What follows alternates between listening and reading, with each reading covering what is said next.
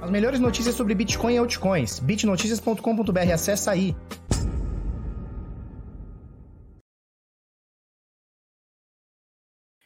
Fala pessoal, tudo bem? Eu sou Felipe Escudeiro do canal Bitnada. Seja bem-vindo aqui à Bitcozinha. Hoje, terça-feira, bravíssima, 12 de janeiro de 2021. Agora são 10 para as 8 da manhã, pontualmente aqui no nosso programa Mercado de Cripto. Hoje eu quero fazer um programa diferente, tá? Então todo dia a gente fala sobre o mercado, você já conhece. Só que eu percebi que tem muita gente nova entrando no mercado. E aí as dúvidas dessa galera, dessa galera nova, e tá tudo bem o cara entrar, uh, tá entrando agora, tá? Tá tudo bem. Uh, eu já entrei há sete anos atrás, você entrou há cinco, sete, dez, um ano, seis meses atrás, todo mundo tem o, o, um momento de começar.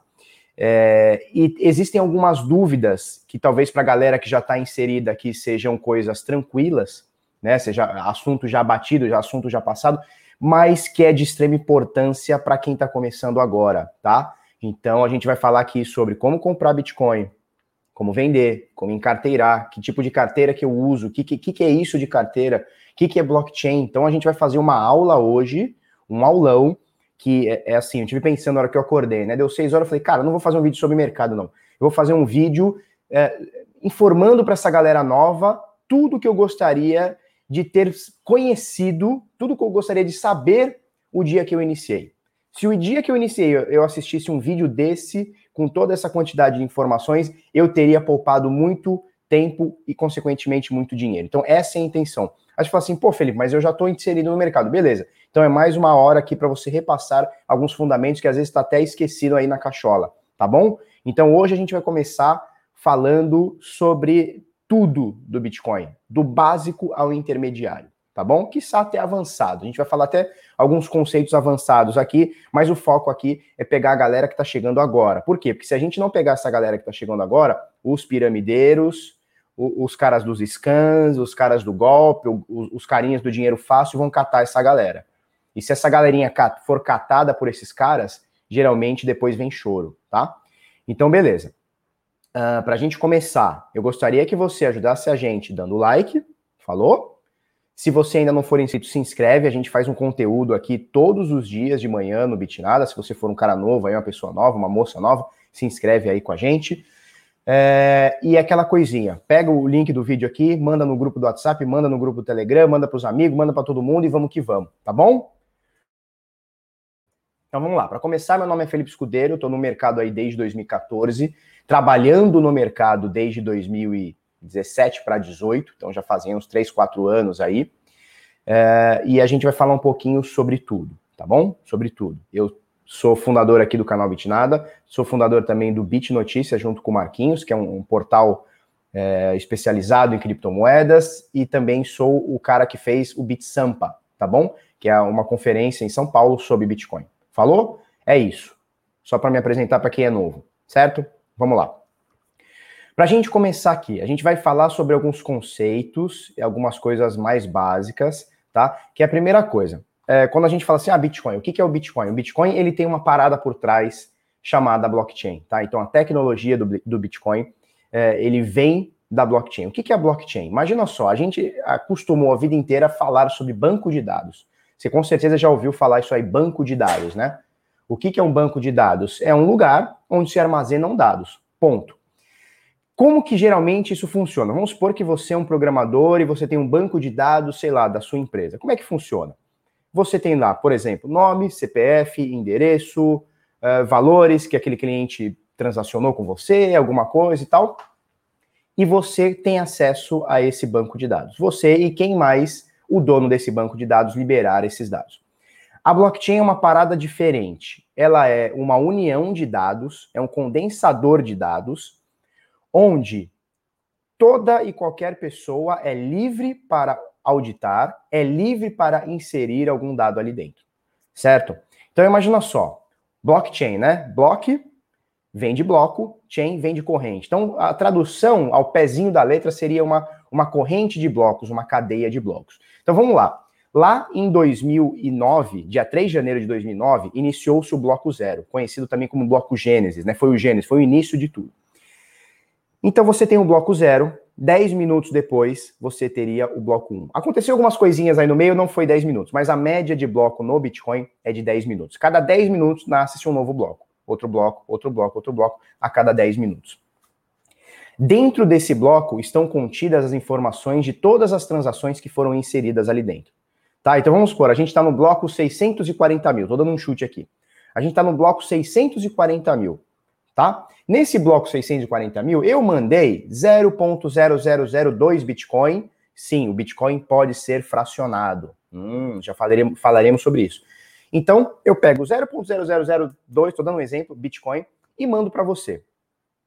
Para eu mandar para você, eu tenho que inserir essa transação num bloco. Como é que se faz isso? A sua carteira vai fazer, fique tranquilo, você não precisa fazer nenhuma mágica. A própria carteira que você usa vai fazer, tá? O Rick tá falando assim, ó, todo mundo já sabe disso. Show, Rick.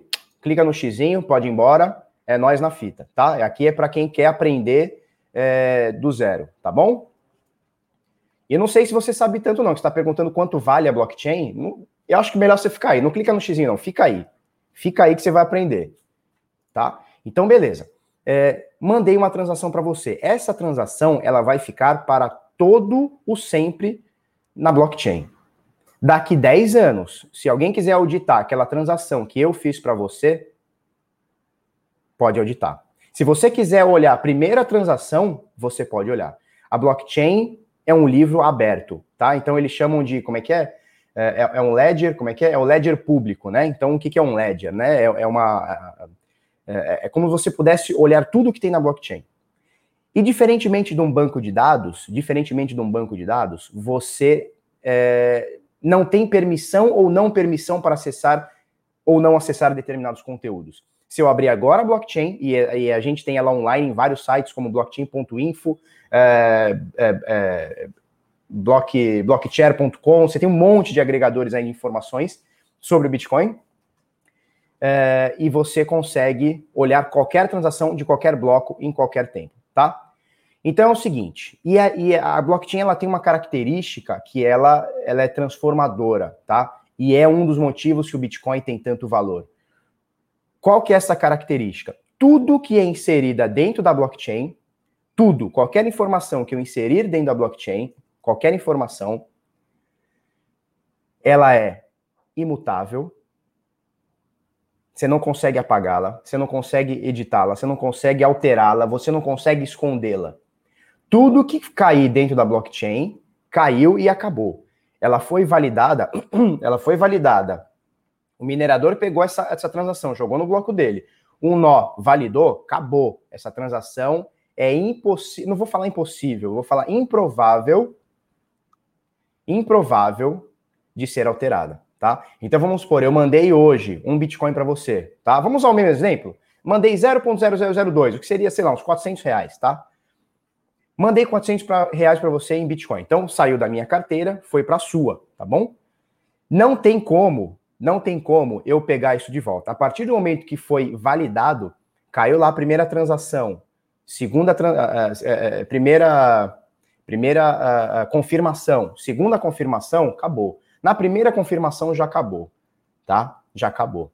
Então assim, mandei um dinheiro para você, só volta para mim se você quiser. Não tem como, por exemplo, você ligar num banco e falar assim: Oi, tudo bem? Tiraram o dinheiro da minha conta, devolve aqui. Isso não existe no Bitcoin, tá? Não existe na blockchain. Por quê? Porque as transações são irreversíveis.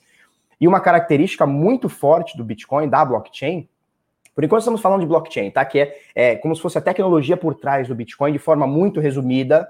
Obviamente, tem especificidades ali dentro que não vem ao caso. Quem quiser se aprofunde é, e, e, seja feliz, tá bom? Mesmo porque nem eu sou o cara do, do, aprofundamento da blockchain, tá? Mas a gente não vai ficar aqui falando sobre nonce, é, timestamp, é, raiz de Merkel, hash, não vamos falar nada sobre isso. É a coisa básica, tá? A estrutura básica da blockchain.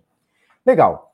É, fizemos uma transação, ela é irreversível. A gente tem uma característica da blockchain que é o seguinte: ele, como eu falei para vocês, é um ledger público, né? Então é um livro aberto, é um livro razão aberto, onde tudo que é inserido fica lá dentro e, como eu disse para vocês, é improvável de ser alterado. Por que improvável? Porque pode existir alguma força computacional de mais de 50% e eles conseguirem é, derrubar algum bloco. Só que isso hoje é tão absurdamente caro e tão absurdamente improvável que a força computacional que eu gastaria para devolver um bloco por alguns minutos, por alguns minutos, eu reescrever um bloco por alguns minutos, é, me, é mais caro do que eu ir lá e minerar um bloco que eu vou ganhar a recompensa dele.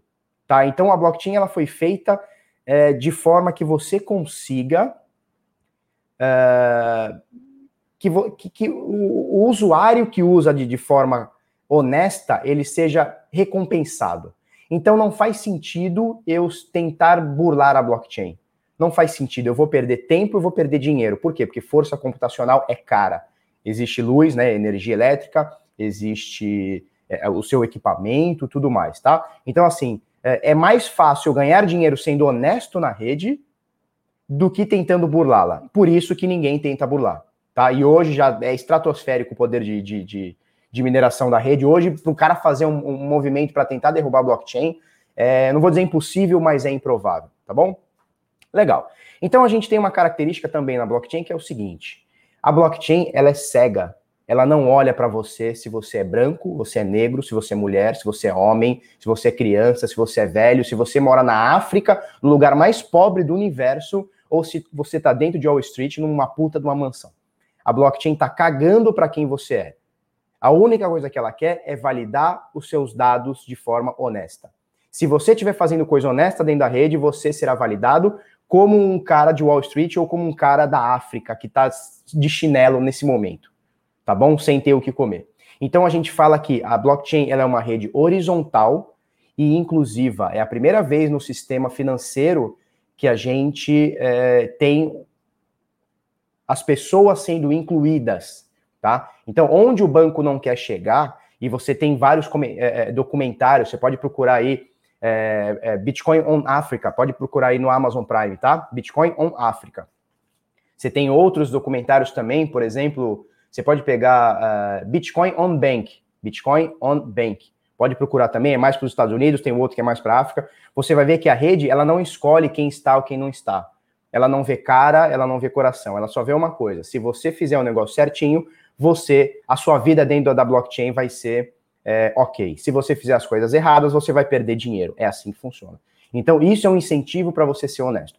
Então, beleza, falei algumas características básicas da blockchain. Ela dura é, ela dura não. Cada bloco é produzido em média a cada 10 minutos. Uma coisa que eu não falei, cada bloco minerado, o minerador, ele minera, ele põe força computacional na rede para manter essa rede toda.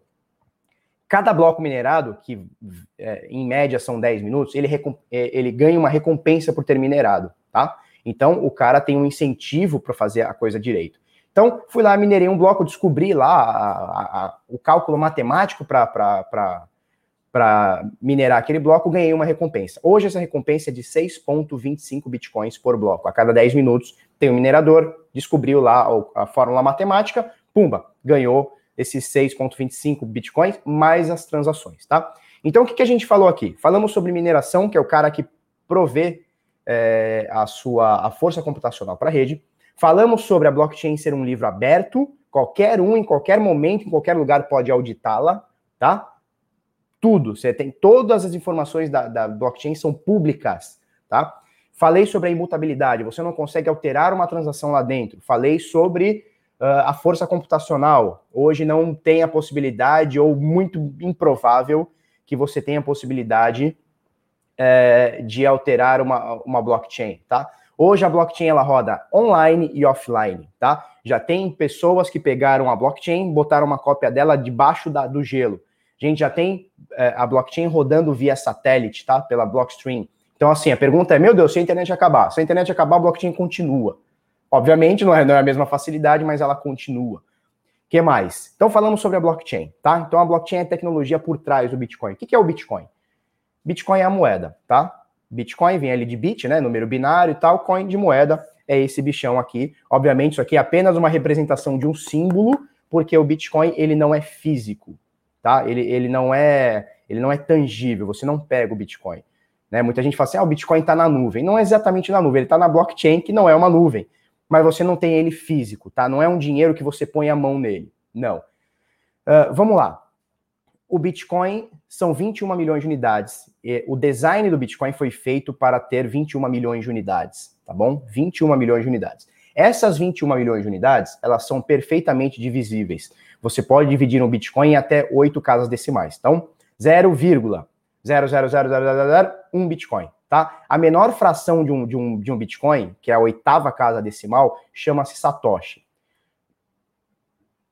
Por que Satoshi? Porque Satoshi Nakamoto é o pseudônimo do carinha, ou do grupo, ou da pessoa, ou das pessoas, ou da empresa que criou o Bitcoin.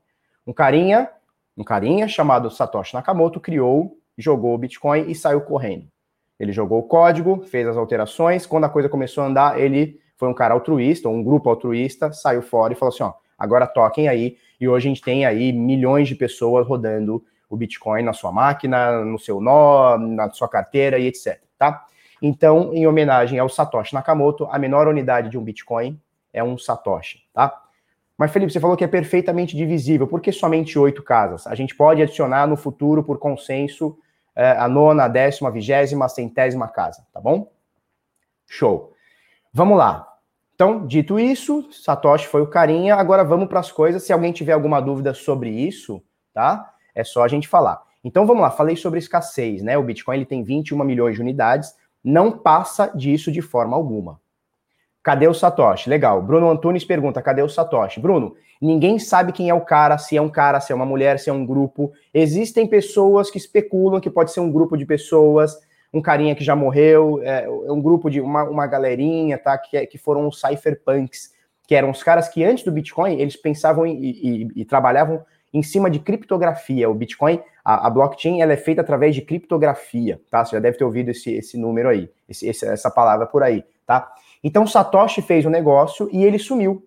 Ele simplesmente deixou o negócio rodando do jeito que ele imaginou que seria uh, a versão ideal, jogou para a galera e saiu fora do projeto. Pode ser que ele esteja hoje no projeto com outro pseudônimo, talvez com nome real, não sei. Uh, a verdade é que é um cara altruísta, ele chegou a minerar um milhão de bitcoins, tá? Então, uh, estima-se que a posse dele é de um milhão de bitcoins, e ele até hoje nunca gastou um bitcoin seu tá? Então, assim, é, a opinião minha, posso estar errado, a opinião minha é que esses 1 milhão de bitcoins do Satoshi, lembra, eu falei para vocês que o máximo são 21 milhões de unidades, que vão ser mineradas ao longo desse tempo todo. A último, o último bloco minerado, na verdade, não é o último bloco minerado, não. A, a última recompensa da mineração vai ser em aproximadamente o ano de 2150. Tá? Então, assim, a gente não vai estar vivo para ver esse final e a recompensa ela vai diminuindo. É uma curva que ela vai diminuindo o número de recompensa, tá bom? Então a gente não sabe quem é o Satoshi, ele não se, se é, ele é um cara altruísta, ele não fala quem ele é, e é bom que seja assim. Eu, eu acho legal que a gente tem esse mito do cara que foi lá, se doou, fez um negócio e saiu fora, sem querer levar vantagem sobre, sem querer ganhar dinheiro sobre, né? E, e assim, eu entendo que ele, é, hoje você fala sobre Bitcoin, ok, legal, ele é legal na gigantesca maior parte do mundo, é, fundos de investimento estão investindo no Bitcoin, mas, cara, falar há 10 anos atrás, 12 anos atrás, que você ia fazer o seu próprio dinheiro, eu não sei, eu não sei, cara, o que poderia acontecer, entendeu? Eu não sei o que poderia acontecer em questão de, de sei lá, enfim, por aí. É... Tá, então, beleza. Então a gente falou sobre escassez. São 21 milhões de unidades, elas são fracionadas, são perfeitamente fracionadas. Não existe uma moeda a mais, tá? Eu vou contar dois casos reais, dois casos reais, de dois amigos meus que me ligaram ontem, um ontem, o Thiago Neylor me ligou ontem às 11 da noite, e dois dias antes o DL me ligou também. São amigos meus que mineraram alguma coisinha em 2016, 17, 18, não importa, e hoje perderam a chave da sua carteira. E ontem a gente estava tentando achar, eu estava ajudando ele a tentar achar, pô, ver se a CID não é essa, ver se não está aqui, ver se não está. Tá. Resumindo, ele tem 400 reais, que ele é, não, não tá conseguindo achar seed. Eu falei, velho, deve estar tá aí algum HDC ou alguma coisa, ele vai procurar, mas perdeu. Um outro amigo meu, o DL, também me ligou esses dias, é, ante anteontem, aí domingo, sei lá, sábado, também ele tinha 3 mil reais, tem 3 mil reais, ele consegue ver que tá lá na carteira, mas ele não tem mais acesso à carteira. E não tem o que fazer. Então, assim, eu tenho dois amigos que, porra, eles podiam estar tá eh, me perguntando como encarteirar Bitcoin, como guardar, não, não tiveram essa, esse cuidado, não tiveram esse cuidado e perderam dinheiro. Desses 21 milhões de unidades, é, ó, o francês está dizendo o seguinte: não existe a menor possibilidade de aumentar para mais de 21 milhões. Possibilidade existe. Você faz um fork, Bitcoin continua com suas 21 milhões de unidades e a outra cadeia continua com quantas unidades quiser, tá? Mas o protocolo do Bitcoin hoje, Cara, é improvável que isso se altere, improvável. Porque quando você começa a alterar os fundamentos do Bitcoin, ele vai perdendo, obviamente, seus fundamentos. E se ele perde seus fundamentos, ele perde valor. Então a rede hoje, ela já tem muito consenso, os desenvolvedores, os, os é, mineradores, a galera que trabalha no mercado já tem um consenso sobre o formato do, do, do Bitcoin, o design do Bitcoin, tá? É, o, o, o Bitcoin foi feito nesse design, dificilmente a gente vai alterar alguma coisa, dificilmente. A gente pode alterar é, bobeirinhas, detalhinhos, por exemplo, ah, hoje tem é, oito é, casas decimais, a gente vai, a gente vai passar para 12. Beleza, isso não altera em nada, você ou quase nada, tá? Agora, alterar de 21 milhões de moedas para 20 ou para 22, cara, isso é improvável de acontecer. Isso é improvável, tá? Porque se começa a acontecer, o pessoal vai deixar o Bitcoin de lado. Beleza. É, o que, que falávamos, falávamos mesmo? 21 milhões de unidades. Hoje nós temos 18 milhões e meia de, de unidades mineradas, o resto a ser minerado até 2150, como eu falei. Estima-se, estima-se que de 10 a 20%, estima-se porque não é um dado que é exato, não tem um lugar onde você faça um BO, não tem um lugar onde você faça uma reclamação pública, tá? Estima-se que de 10 a 20% dos bitcoins minerados, desses 18 milhões e meio de bitcoin minerados, estima-se que esses 10 a 20% estão perdidos para sempre, tá? Então, vamos, vamos, vamos entender. Acabei de falar dos meus dois amigos que mineraram 16, 17, 18, não importa, e perderam a senha. Um tem 400 reais, outro tem 3 mil. Nenhum dos dois vão ficar triste, mas nenhum dos dois vai morrer por conta disso. Só que existem casos de pessoas que têm centenas de milhares de bitcoins que mineraram 2009, 10, 11, 12, não importa, ou compraram por um valor irrisório que era na época e perderam suas carteiras. Tem casos de pessoas que morreram, por exemplo, tem um caso emblemático aí de um cara que perdeu o HD. Ele, na verdade, ele, ele jogou o HD no lixão e depois foi lá pegar uma retroescavadeira para tentar achar o HD e, obviamente, não achou possivelmente era na casa de milhares de bitcoins. Mais recente, um cara que tinha milhares de bitcoins, um early adopter, um cara lá do começo, tinha milhares de bitcoins, é, morreu, era um cara novo, acabou morrendo. O irmão sabia que ele tinha bitcoin, mas não sabia como resgatar. Então ele não sabia onde estava a senha, não sabia onde estava a seed, não sabia como fazer o, o backup dessa carteira, ou seja, ele não avisou o irmão como fazia para resgatar esses bitcoins e ele acabou morrendo. Novo, novo, né? Ninguém imagina novo que vai morrer, mas tem que avisar a família, tem que fazer uma forma aí de a gente avisar a família. Beleza. É, então, assim, estima-se desses 18 milhões e meio de unidades que de 1 milhão e 800 mil a 3 milhões e 600 mil bitcoins estão perdidos para todo sempre. São pessoas que perderam suas chaves e acabou, acabou. Nunca mais vão achar, tá? Como eu falei, Bitcoin não tem um 0800, não tem um disque Satoshi, não tem um disque Bitcoin para você pegar, ligar e falar assim: olha, perdi meu Bitcoin, né? Se liga para o gerente do banco, não existe. No Bitcoin não existe. Você perdeu, você perdeu. Por isso a importância de guardar consigo o seu Bitcoin de forma segura. E nós vamos falar tudo sobre isso, tá? Hoje eu tô com a minha caneca aqui, eu não sei se dá para ver aqui, a minha caneca de queda infinita. Queda infinita, queda infinita, vai cair até o infinito. Vocês lembram desse áudio, né? Beleza.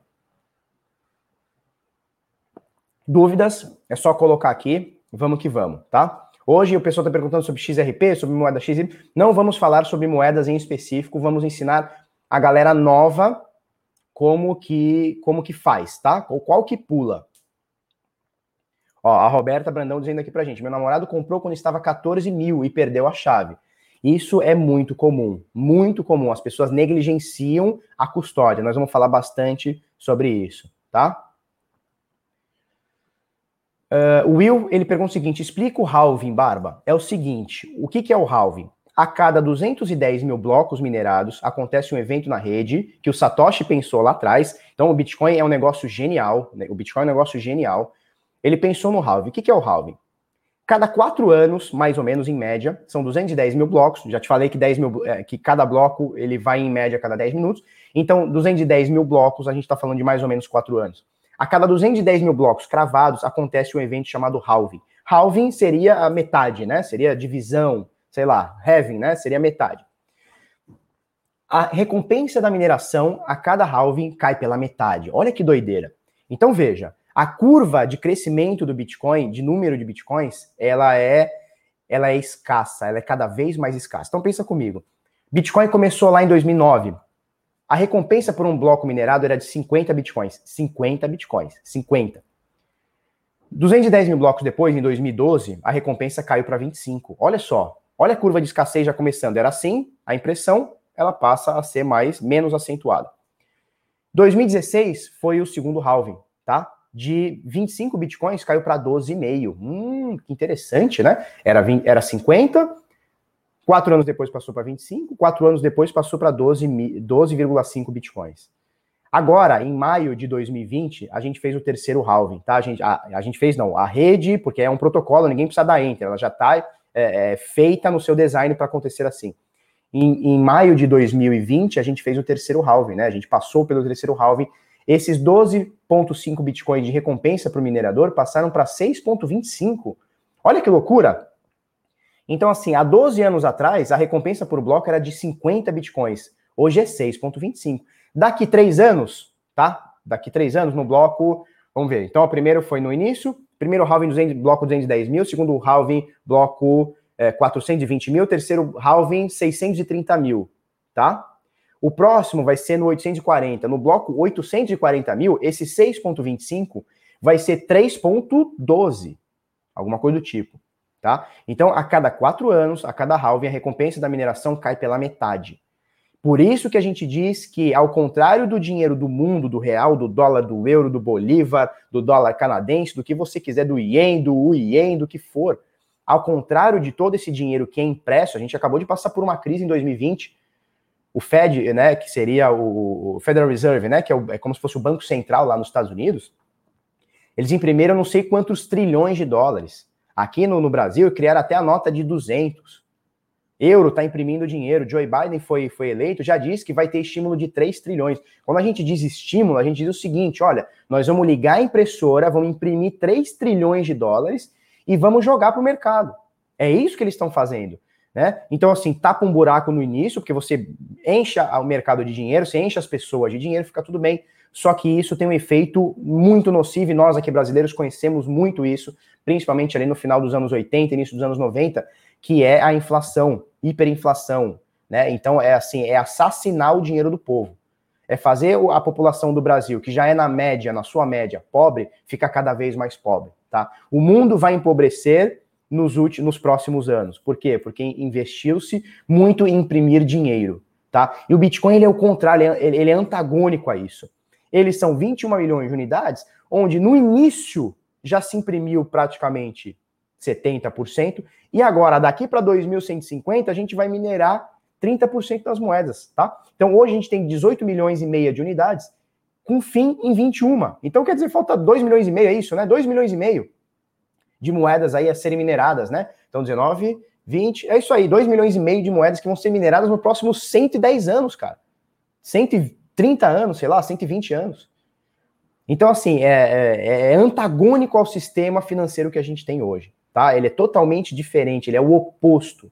Por isso que você vê o real, o seu real, valendo cada vez menos, o dólar valendo cada vez menos, o euro comprando cada vez menos coisas e o Bitcoin valorizando estratosfericamente, tá? Então o Bitcoin quando ele foi, ele foi inaugurado lá em 2009, ele não tinha nem valor. Ele começa a ser negociado em bolsa em 2010, com valores abaixo de um cento de dólar. Veja bem, Hoje o Bitcoin está 35, sei lá, 34 mil dólares, sei lá quanto está agora, a gente já vai olhar. Só que no início, há 12 anos atrás, ele valia zero. Zero. Você minerava de graça. Você ligava no computador, um notebook, botava lá, deixava rodando o negócio. No final do dia, você tinha uma graninha. Falei para vocês, amigos meus, que no notebook fizeram 400, 3 mil, 5 mil reais, assim, de forma fácil, tá? Hoje não é mais fácil. Hoje, querer minerar um Bitcoin, cara, você vai brigar com uma indústria fortíssima, que é uma das indústrias que mais vai crescer nos próximos 20, 30 ou 40 anos, tá? Beleza. Dito tudo isso, eu quero mostrar, se ficou alguma dúvida sobre vocês falem, eu vou respondendo, tá? Tá?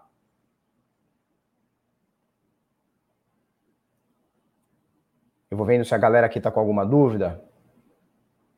Ó, o Fabiano Ávila disse que é a primeira vez ao vivo, ele tá sempre vendo no pós, mas no ao vivo é nós então, hein? Show. Seja muito bem-vindo. O Jovem Livre pergunta: em 10 anos minerou 18 milhões, em 130 vai minerar 3 milhões? É isso, é isso. Na verdade, minerou 18,5 até agora e vai minerar 2,5 nos próximos 130 anos. Só para você entender como a curva da inflação do Bitcoin, ela é altamente controlada, altamente controlada. Então o que aconteceu? No início, como eu expliquei, os blocos geravam 50 Bitcoins de recompensa. Três, quatro anos depois, eles geravam metade, 25. Quatro anos depois, 6,25. Quatro anos depois, que é o que estamos agora, não, 6,25 agora. Daqui três anos, tá? Porque já faz um ano, daqui três anos, tá? Completando quatro anos, vai para 3,13. E depois vai para 1 ponto alguma coisa, 1,9, sei lá. E depois vai para 0,9. Quer dizer, daqui a uns 12 anos, cada bloco vai ser minerado com 0,9 Bitcoin. E depois vai ser 0,45, que vai ser 0,23, que vai ser 0,1. Daqui, sei lá, 20 anos, 20 e poucos anos, um cara vai minerar um bloco para ter recompensa de 0,1. E depois vai ser menos de 0,1, vai ser 0,00 alguma coisa. Então você entende que a curva da recompensa da, da, da, da mineração da blockchain, ela cai. Ela está sempre caindo. É por isso que o Bitcoin, a gente diz que é um ativo escasso. E é por isso que muitos autores dizem o seguinte: quem não comprou Bitcoin agora, vai ficar muito difícil comprar no futuro. Vai ficar muito difícil você comprar no futuro, tá? Alguém perguntou, e na verdade o Vavá Personal diz o seguinte: isso é deflação. Na realidade, não é deflação. Deflação seria se a gente tivesse as moedas desaparecessem, tá? É, eu, eu, eu, gosto de, de, de me referir a, a, um controle da inflação, tá? Porque, por exemplo, a, inflação do Bitcoin ela é sabida. A gente sabe que ao final de 2150, o ano de 2150, vão ser é, 21 milhões de unidades. Isso é fini, acabou. Não tem uma unidade a mais, uma unidade a mesmo. Vai ser 21 milhões de unidades e ponto. Tá? Então eu não gosto de dizer que é um dinheiro deflacionário, eu gosto de dizer que é um dinheiro onde a curva da inflação é sabida e conhecida. Tá? Show? O Jonatas Cavalheiro, Cavalheiro de Souza diz o seguinte: daí não vale a pena minerar. Cara, hoje em dia não vale mais a pena minerar. Hoje a briga tá pelos grandes, tá? Hoje, para você minerar, você tem que ter um, um equipamento cabuloso, gastar rios de dinheiro para poder minerar é, é rentável para quem está no business, para quem não está no business, você quer botar um, um notebookzinho, um computadorzinho, não é rentável hoje mais, principalmente no Brasil, que é uma das energias mais caras do mundo. Muitos, muitas pessoas, e eu conheço vários amigos que acabam indo minerar no Paraguai, tá? Porque lá a energia é muito mais barata, a mão de obra também é mais barata e tal, tá bom? Mais ou menos por aí. É, Ricardo Gomes, onde está a blockchain? Perfeito, Ricardo. Essa é a melhor pergunta que alguém lançou aqui na live. Onde está a blockchain? A blockchain está no seu computador, está no meu, está na sua carteira, na carteira de um cara da China, carteira de um cara em Cubatão, na carteira de um cara, sei lá, cara, em El Salvador. A blockchain, ela tá no mundo. Por isso que a gente fala bastante sobre ter uma cópia da blockchain, fazer um nó de Bitcoin, tá? Então, assim, hoje você tem centenas, milhares, que são milhões de computadores no mundo, milhões de computadores no mundo, conectados à blockchain e baixando uma cópia em tempo real da blockchain. Então a blockchain ela está no meu computador, no seu, no nosso, de todo mundo que está aqui e tem uma carteira Bitcoin Core, por exemplo, no, no, seu computador. A maioria das pessoas aqui não tem, mas é, é, a galera tem isso. Quando você tem uma carteira é, instalada no seu computador, você tem uma cópia da blockchain, uma Bitcoin Core, tá? Você tem a cópia é, do seu da, da blockchain. E é isso que transforma a rede totalmente distribuída. Porque vamos supor, ela, é, ela é imune à censura, tá? Então a blockchain, o Bitcoin, ele é imune à censura. Por quê? Porque se por acaso o governo vier aqui hoje, ou um banqueiro vier aqui hoje, ou quem quer que seja vier aqui hoje, botar uma arma na minha cabeça e falar, Felipe, acabou, acabou a blockchain. Beleza. Ele quebra meu computador, ele acaba com o meu computador e a blockchain não morre. Por quê? Porque existe um cara em São Vicente, em Cubatão, outro em Praia Grande, o outro na China, o outro na Índia, o outro na Indonésia, que tem uma cópia da blockchain. Então, para parar hoje a blockchain, e eu já falei para vocês que ela está no satélite, já tem debaixo do gelo uma cópia da blockchain. Ou seja, para parar hoje a blockchain, eu não vou dizer que é impossível, mas é improvável. Cara, eu, eu, eu acho que dá para cravar que é impossível. Parar hoje a blockchain é impossível, porque ela está no meu computador, no seu, de pessoas que às vezes você nem conhece. Às vezes seu vizinho minera Bitcoin, ou nem precisa minerar, tem uma cópia da blockchain no computador dele e você nem sabe tá? Então a blockchain ela não está num lugar físico, ela está em tudo, certo? E por isso uma característica da blockchain é ser resistente à censura. Se chegar hoje o presidente dos Estados Unidos, do Brasil, a União Europeia ou a China falar assim, ó, Bitcoin está proibido. Tá bom, pode ficar proibido. É só você manter uma cópia e acabou, tá tudo certo. E olha, é, eu li uma frase esses dias que é o seguinte, né? Porque sempre vem a pergunta: nossa, se o Bitcoin for O Leonardo fala, é só, só para se a internet parar. Errado, a gente já tem hoje via satélite, via rádio amador. Já comentamos sobre isso aqui. Hoje você consegue transferir Bitcoin, rodar blockchain via rádio amador. A blockchain é imparável hoje. A blockchain hoje é imparável. Imparável. Acabou. Imparável, tá? É, o que, que eu tava falando? Até esqueci o que eu tava falando. Até esqueci. Mas é isso, tá? Então a, a, a blockchain tem essa característica anti-censura. Acabou, tá? Você pode censurar a pessoa, você pode vir aqui, censurar o Felipe, botar o Felipe na cadeia, o Felipe na prisão, tal. Mas censurar o Bitcoin você não vai. Porque existe um amiguinho, um coleguinha que tem a, a blockchain rodando em outro lugar, tá bom? É, vamos lá. Eu acho que, que eu já falei sobre isso. Tudo que, a, a parte básica eu já falei. O Marco Frazão, que louco, via rádio amador? Sim, depois procura lá. Entra lá no Bit Notícias, ou entra no Google aí, põe aí, é, Bitcoin via rádio amador. Cara, é, é, o negócio é louco, tá? Show? Beleza, então vamos, vamos botar aqui, ó.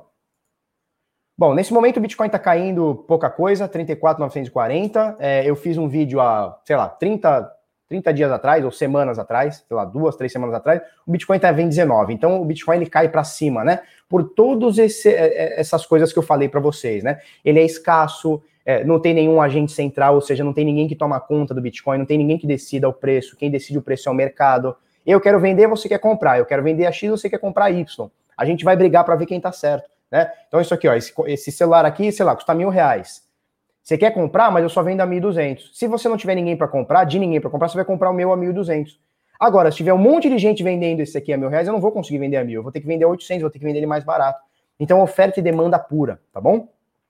Beleza. É, eu quero mostrar para vocês, ó. Então, só para gente, só para gente colocar aqui, valor de mercado de todo o mercado do Bitcoin e das mais de 800 mil, é, 8 mil moedas, desculpa, mais de 8 mil moedas mais o Bitcoin, a gente tem um valor de mercado aqui em cima, ó, em quase um trilhão de dólares, 972 bi de dólares, tá? E de, de, toda essa fatia, de todos esses 972 bi, o Bitcoin representa 68% dessa fatia. Então, hoje o Bitcoin vale quase 700 bilhões de dólares, tá bom? Valendo aqui 35 mil dólares um Bitcoin, tá?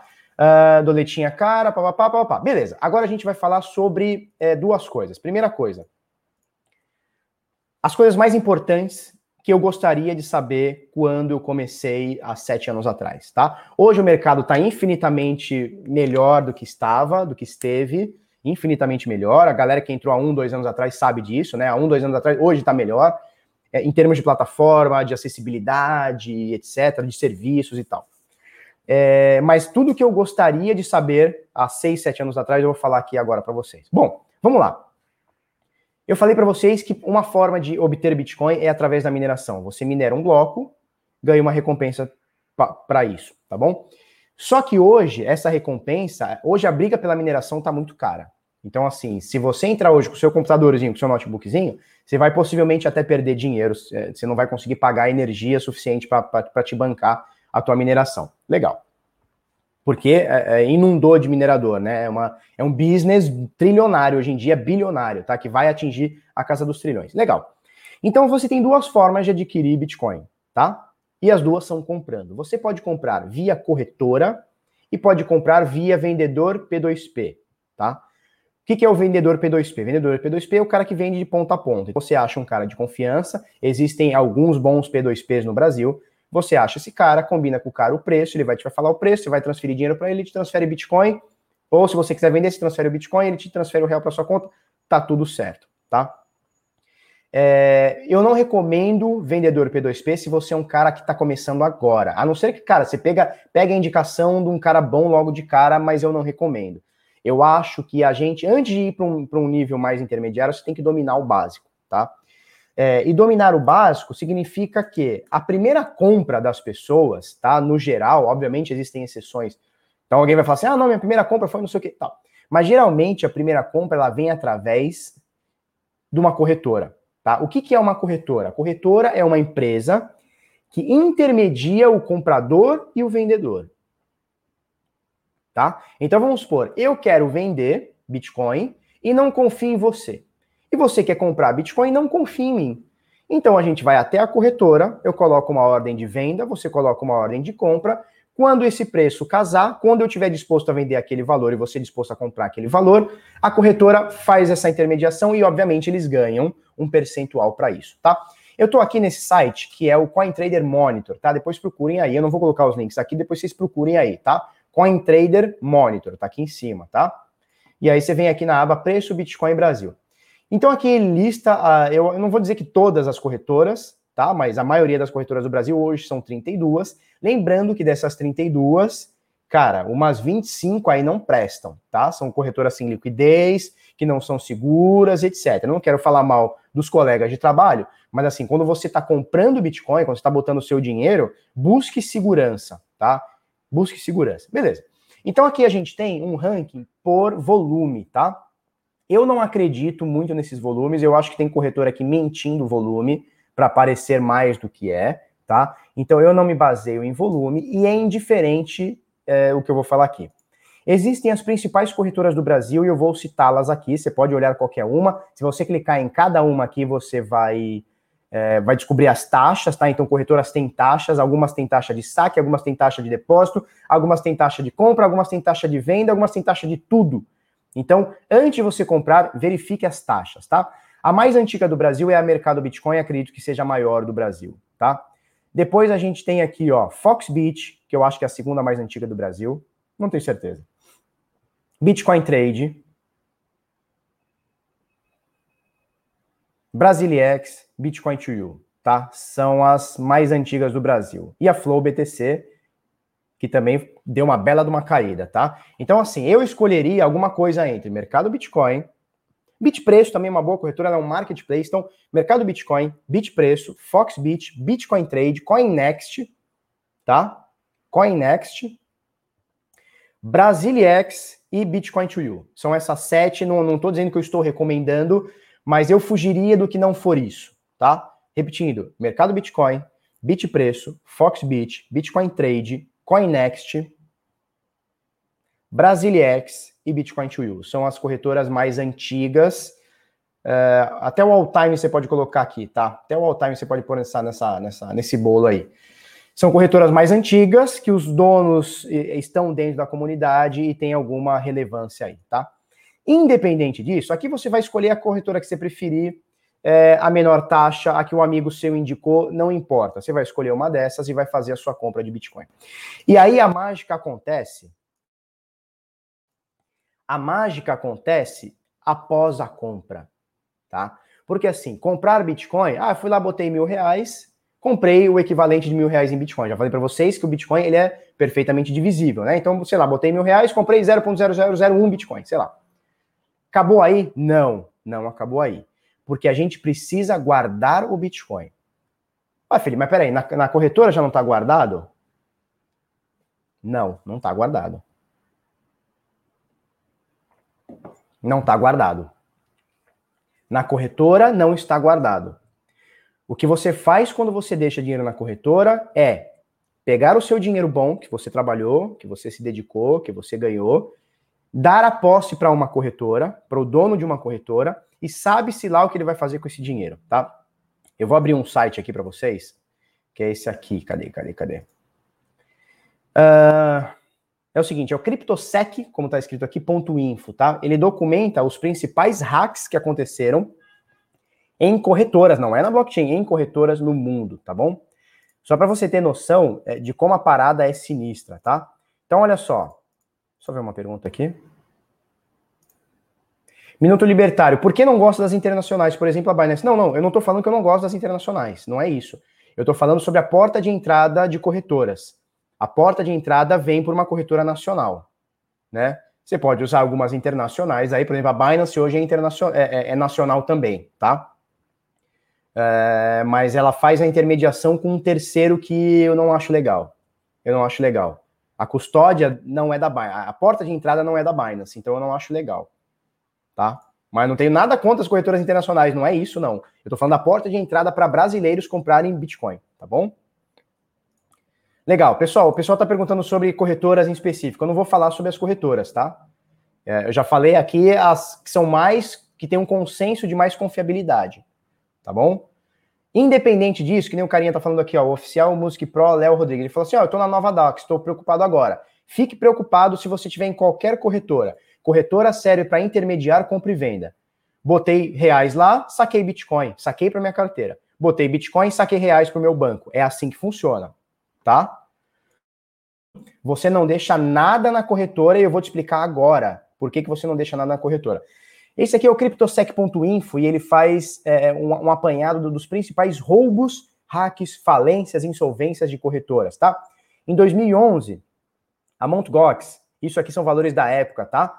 Roubou, sumiu, sequestrou, chame como quiser, 8 milhões e 750 mil dólares, tá? Isso aqui, se a gente multiplicar para os valores de hoje, dá bilhões, bilhões de dólares, bi, bi, não é milhões, não é bi com B, bilhões de dólares, tá? Outubro de 2011, também, ó, hack aqui nessa outra corretora aqui, ó, Bitcoin 7. Bitcoinica, 228 mil sumiram, tá? Foram 43 mil bitcoins. A gente tá falando aqui 228 mil, mas faz a conta aí de quanto são 43.500 bitcoins. Faz a conta aí, é 200 mil reais, tá? Aqui, ó, 38 mil bitcoins foi roubado também dessa mesma corretora, olha só. O cara tinha aqui, foi roubado. Três meses depois, ele foi roubado na mesma corretora, 38 mil bitcoins, tá bom? Aqui de novo, 40 mil bitcoins foram roubados. Bitflora, 24 mil bitcoins foram roubados. Isso é dinheiro, das, não é da corretora, é, é seu dinheiro que está na corretora que foi roubado. Tá? Olha outra corretora aqui, ó, roubaram em 2013, roubaram 225 mil bitcoins. Olha só, 23 mil Litecoin. Olha que beleza. Tá? E aqui Monte Gox, novamente, ó, 744 mil bitcoins foram roubados. Olha aqui, ó, isso aqui eu tô até 2014, tá? Isso aqui são os hacks de corretoras internacionais. Tem brasileiras também, eu já vou citar, tá? Olha aqui, ó. Vamos falar aqui, ó. 5 mil bitcoins foram roubados. Flexcoin, 600 mil dólares foram roubados. Ó. 8, 896 bitcoins. Poloniex, uma das mais fortes do mundo até hoje, tá? Roubaram aqui 97 bitcoins. E aí vai, cara. E aí vai, ó. Bitstamp foi roubado, ó. 5 milhões e 100 foram 19 mil bitcoins em 2015. E vai, cara. A lista é grande. Bitfinex, uma das maiores do mundo, foi roubada em 1.400 bitcoins. 1.400 bitcoins, tá? Gatecoin, mil, mil 185 mil etéreos foram roubados, 250 bitcoins roubados, tá? Shapeshift, tá? Foram roubados 200 mil. Cara, a lista é extensa. A lista é extensa e isso aqui são só os principais roubos de corretoras globais, tá? Aqui no Brasil, aqui no Brasil existem, olha isso, a, a lista é extensa, tá? A última aqui foi dia 26 de setembro de 2020 roubaram aqui 280 milhões de dólares. 280 milhões. A gente está falando de mais de um bilhão de reais que foram roubados, tá? Então, assim, quando você deixa o seu dinheiro na corretora, você está pegando o seu dinheiro, transferindo a posse, transferindo a posse para um terceiro. Então, você está confiando o seu dinheiro num terceiro. O Augusto Bax, esses dias, a gente fez uma live, ele falou um negócio interessante. Pegar o seu dinheiro e jogar na corretora e deixar lá, é a mesma coisa que você pegar a sua mulher e dar para seu vizinho cuidar. Não vai dar bom não vai dar bom. Certo? Vamos falar casos nacionais, tá? A gente tem algumas dezenas de casos de roubos, hacks, insolvências, falências, fugiu com o dinheiro da galera no Brasil. Por exemplo, a Atlas não era uma corretora, mas era uma, uma empresa que dizia fazer arbitragem de Bitcoin, sumiu com milhares de Bitcoins da galera. O ano passado, retrasado, a, o Bitcoin Banco se auto-intitulou intitulou Bitcoin Banco, né? É, o carinha lá que era considerado o rei do Bitcoin sumiu com mais de 20 mil Bitcoins, é o que se alega, né? Mais de 20 mil Bitcoins da galera. Isso hoje está num processo de falência. Tá? Então as pessoas botaram dinheiro na conta dele, o cara pegou o dinheiro e falou: ih, gente, fali. Abre um processo lá de falência, recuperação judicial. Eu falei falência, mas não é recuperação judicial, não é processo de falência, não. Processo de recuperação judicial, tá? que mais? 3xBit sumiu com o dinheiro da galera uh, uh, ano passado, retrasado. que mais? Mercado Bitcoin, procura aí Mercado Bitcoin no Google, põe assim, ó, 2 mil Bitcoins Mercado Bitcoin. Vocês vão ver um processo que eu acho que é 2013, onde 2 mil Bitcoins de uma galera sumiu e está em processo até hoje. Não sabe o que, que é, quem tem razão, quem não tem. Mas o cara botou dinheiro na, na, na Mercado Bitcoin e não consegue sacar. 2 mil Bitcoins é o processo. Eu não estou dizendo quem está certo quem está errado, é um processo público, tá? A sentença ainda não é pública, mas o processo é público tá? Então, assim, pegar o seu dinheiro bom hoje, jogar na mão de uma corretora, significa que você está dando a, a, a, posse do seu dinheiro e está recebendo uma promessa. Qual que é a promessa? Que quando você quiser sacar, esse dinheiro vai estar à disposição, tá? Você pode ter confisco de banco no dinheiro da galera, confisco de governo no dinheiro da, da corretora, né? Não é da galera, da corretora. Insolvência de corretora.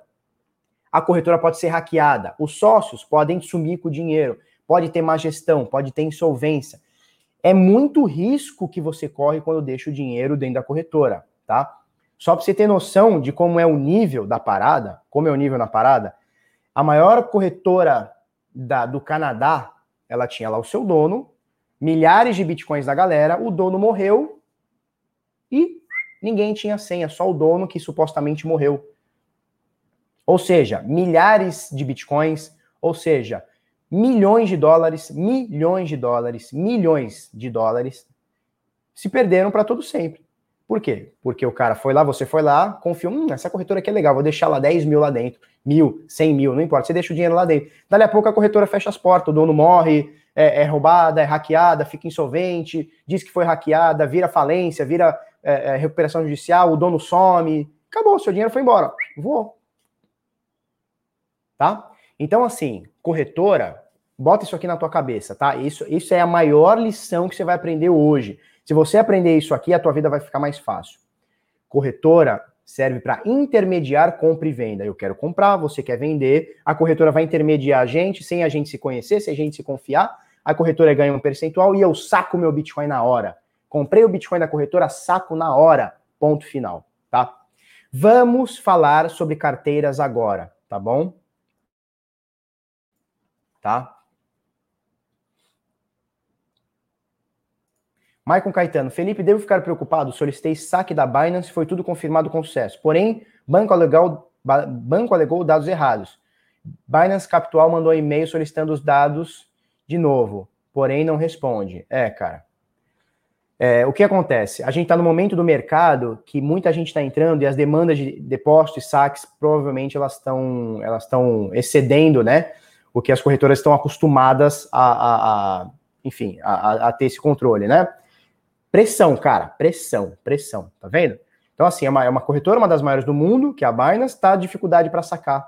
Você imagina a corretorinha, a bimboquinha ali, que trabalha dois caras que não investe em segurança. Putz, cara, tá? Então, assim, corretora, escolhe lá que tem a menor taxa que você gosta, saca para tua carteira e tá tudo bem, tá? Show. Vamos falar sobre agora Beleza, falei que para você tirar da corretora, só que isso para você não basta, correto? Você precisa saber como saca da corretora para uma carteira. Beleza. Eu tenho esse slide aqui, ó. Vamos achar aqui, ó. Cadê? Eu tenho esse slide aqui. Show.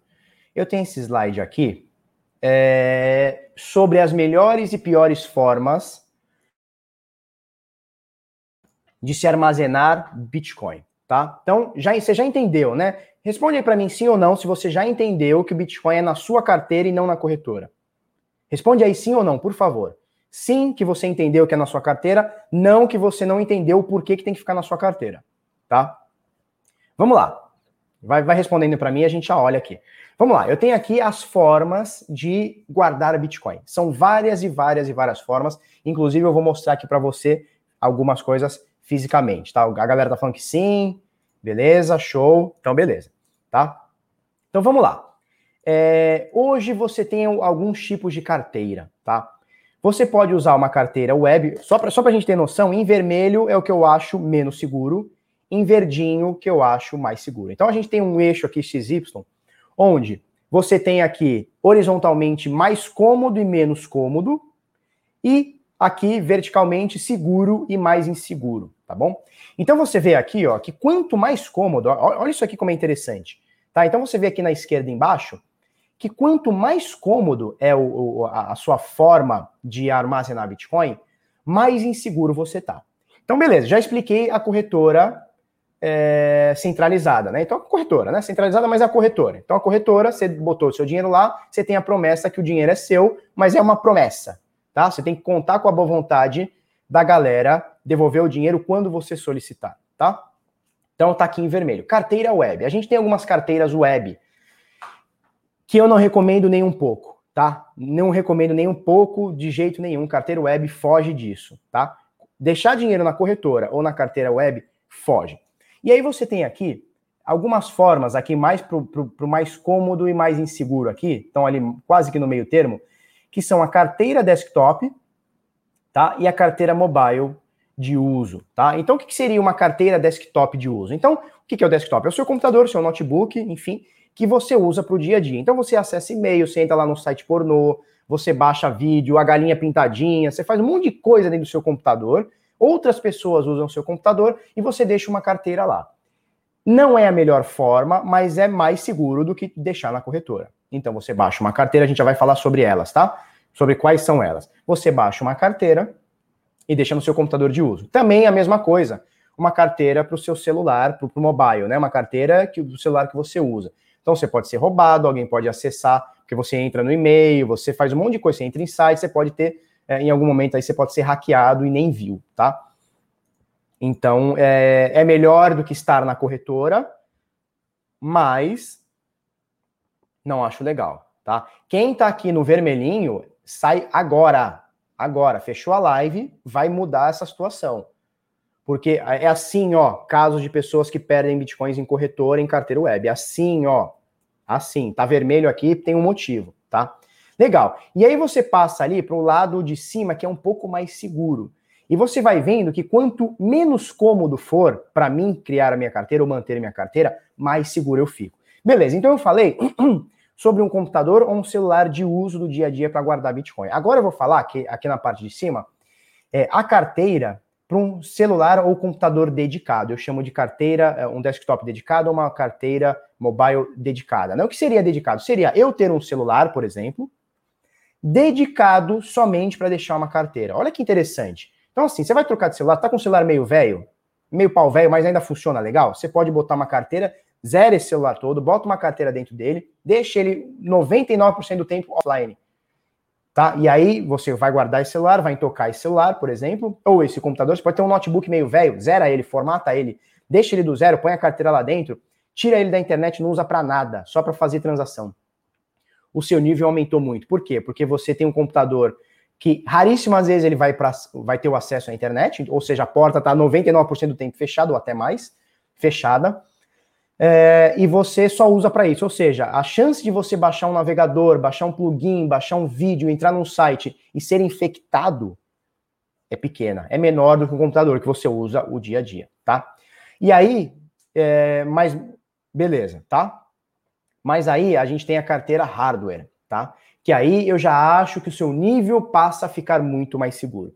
O que é uma carteira hardware? Hardware, você sabe, é, é um, só, é, é um negócio físico.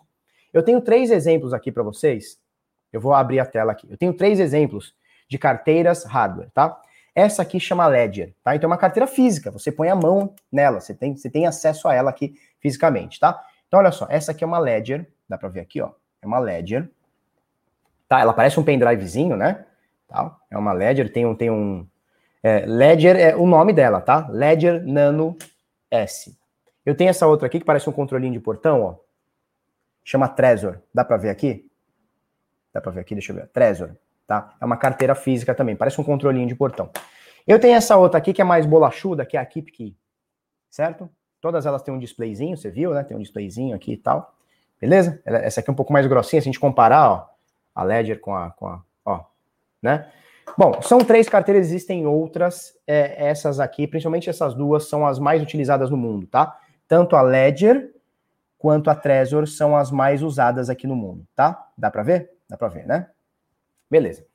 É, elas têm vantagens e têm desvantagens. Na minha opinião, as desvantagens são mínimas perto das vantagens, tá? Qual que é a desvantagem? A desvantagem é o seguinte: não é um negócio barato isso aqui você vai pagar uns R$ 1.200. É que o dólar também subiu demais, né? Mas você vai pagar uns R$ 1.200 nessa, uns R$ reais nessa aqui, R$ 1.200 também nessa aqui e mais ou menos por aí, tá? Essa aqui eu não recomendo, eu só uso como exemplo, tanto que ela tá até no plastiquinho, né? Dá para ver aqui o, o plastiquinho, tá? Então a Trezor e a Ledger são as mais utilizadas no mundo.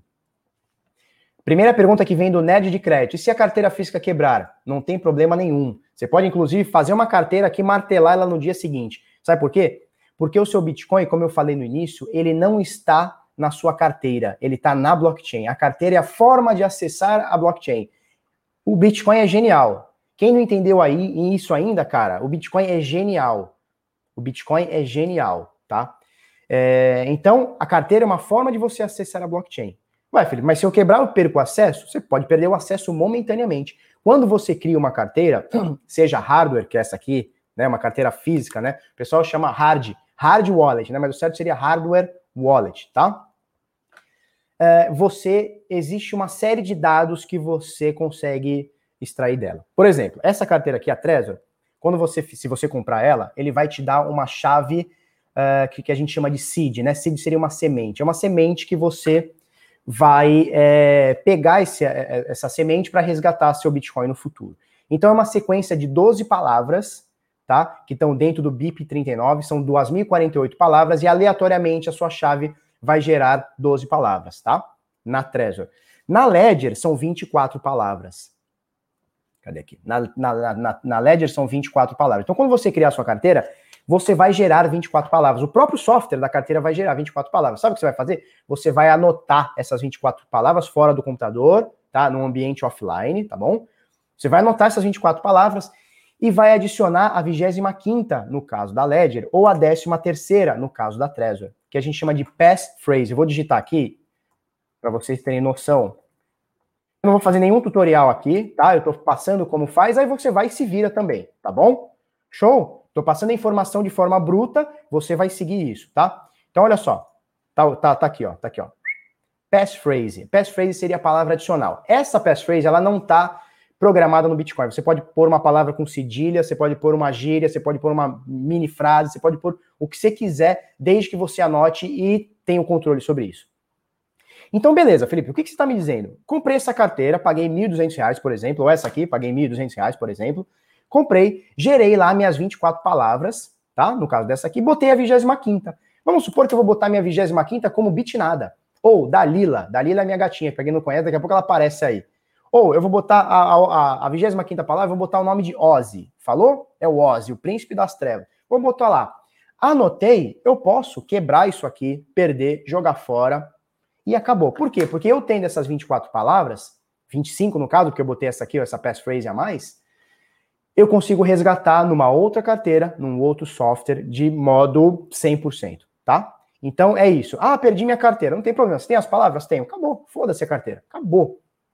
Tá? Então você marca a sua CID, as suas 24 palavras, colocou a sua palavra adicional. Ó, o, o, o Jean Messias disse que a Trezor, Trezor One já tem 24 palavras também. Beleza. Então, se for 24 palavras, você vai colocar a 25 se for 12, você vai colocar a 13 terceira. Tem carteiras com 18, você vai colocar a 19 Tem carteiras com 32, você vai colocar a 33 terceira. Não importa, você vai colocar a palavra adicional a mais. E é bom que seja uma palavra é, em português, já que estamos no Brasil, é bom que seja em português, porque se você pegar um, cara gringo, ele não vai saber. Alguém já falou até sobre cedilha, né? Você põe lá, sei lá, caça, CA, cedilha A. Ou põe um negócio maior também. E a chance de você ser hackeado, cara, cai para, eu não vou dizer zero, porque não dá para a gente ter garantia de nada. Mas a chance de você ser hackeado é, nossa, é, o cara tem que muito querer te roubar, muito. O cara tem que estar específico, não, eu vou roubar esse cara, tá bom? Então, são essas formas, deixa eu botar aqui novamente, é, para carteira hardware, tá? Passei aqui de forma é, rápida. E existem outras duas carteiras, que é a Paperwall, Ó, o Tony perguntando, falando que faltou a Paper Wallet. Não, tá aqui, ó, carteira de papel, é a última. É a última lá antes do verdinho, tá? E aí existem duas carteiras que são diferentes. Uma chama Paper Wallet e a outra é um método é, que eu chamo, que eu chamo não, que chama-se carteira multiassinada. Então veja bem, eu expliquei para você sobre a hardware wallet, expliquei para você sobre você ter um computador ou celular dedicado a guardar Bitcoin. Correto? Correto. A carteira multiassinada, que é a forma que eu gosto, eu acho a mais segura e vou explicar por quê. Ela é a, é a, é a carteira menos cômodo, tá? É, é, a forma menos cômoda de você guardar Bitcoin, mas na minha visão é a mais segura de todas. Então veja bem, o que, que é uma multiassinatura? Significa que para eu assinar uma transação, para eu assinar a minha carteira, ah, eu tenho 10 Bitcoins lá, eu vou mandar 8 para você. Eu preciso de múltiplos dispositivos que eu posso fazer um celular, uma hardware wallet e um computador. Um não tem conexão com o outro e dessa forma fica chato para mim, porque eu tenho que entrar no computador, aí eu entro no celular, eu entro na hardware wallet. Só que para o ladrão, se o cara quiser me roubar, fica muito mais difícil para ele. É muito mais difícil. E aí é o seguinte, se eu uso essa multi-assinatura com uh, a passphrase, que é a palavra adicional, cara, a chance de você ser hackeado, eu não vou dizer zero, porque não tem como. Mas, cara, é. Tá chovendo. Mas vou falar para você que, cara, é a chance de ser hackeado é baixíssima. Por que, Felipe? Por que, que é baixíssima? A passphrase sempre teve na Ledger? Sim, sempre teve na Ledger. É só entrar nos. É, entra nos blogs da Ledger aí que você vai ver, tá? Hum. Por que, Felipe, que é mais seguro? Pensa comigo. Vamos dar um exemplo simples aqui e você vai me responder, tá? Vamos supor aqui, ó. Eu já volto para esse slide, tá? Vamos supor aqui. Tem duas casas iguais, idênticas. As casas são idênticas. Dentro da casa, tem valores idênticos ali. Então tem a mesma televisão, tem o mesmo sofá, tem o mesmo celular, tem o mesmo computador, tem o mesmo tudo. Idênticas, tá?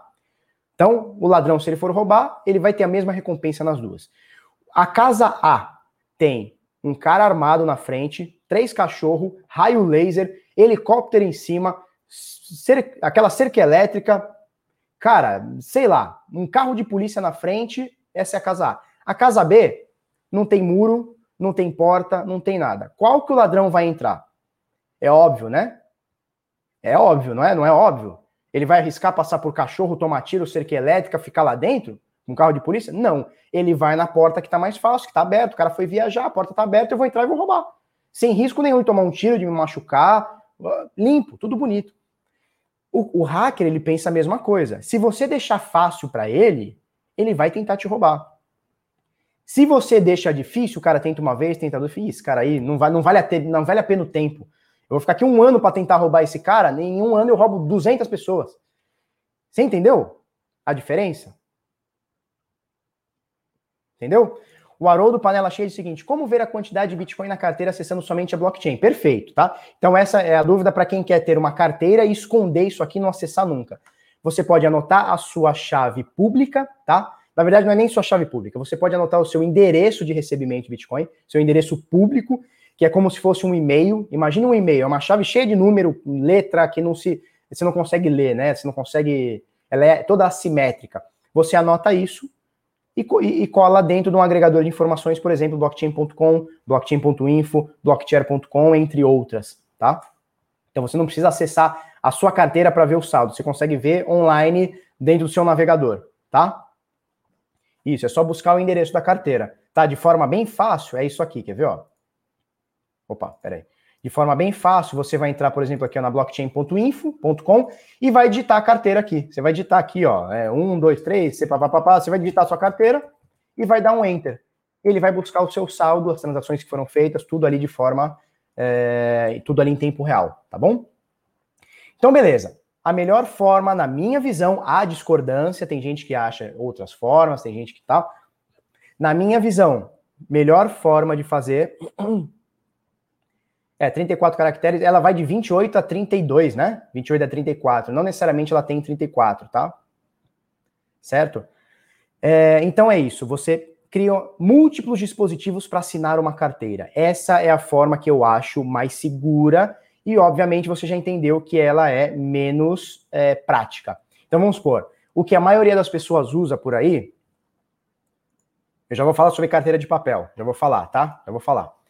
É, a forma que as pessoas mais usam é uma carteira multiassinada 3 para 2. O que, que significa? Você tem essa carteira em três dispositivos diferentes, onde precisa de dois para assinar. Você pode fazer 10 para 4, você pode fazer 11 para 10, você pode fazer 30 dispositivos para 28 assinarem, aí vai de você. O pessoal usa mais 3 para 2 porque é, é um pouco mais priva é privativo também, né? Privativo não, privacidade, tem mais privacidade, tá? Eu já vou falar da carteira de papel, calmem-se, turma, calma, tá? Então, essa para mim é a melhor forma. Eu dei o exemplo de um computador, um celular e uma hard wallet. Você pode usar três celulares, você pode usar três computadores, um celular e dois computadores, dois computadores é, e uma hard wallet, é, três celulares, enfim, você pode usar o jeito que você quiser.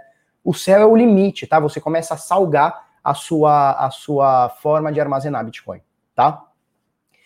Carteiras para você fazer multi-assinatura, as que eu gosto, tá? Vou digitar aqui Electrum e BitPay.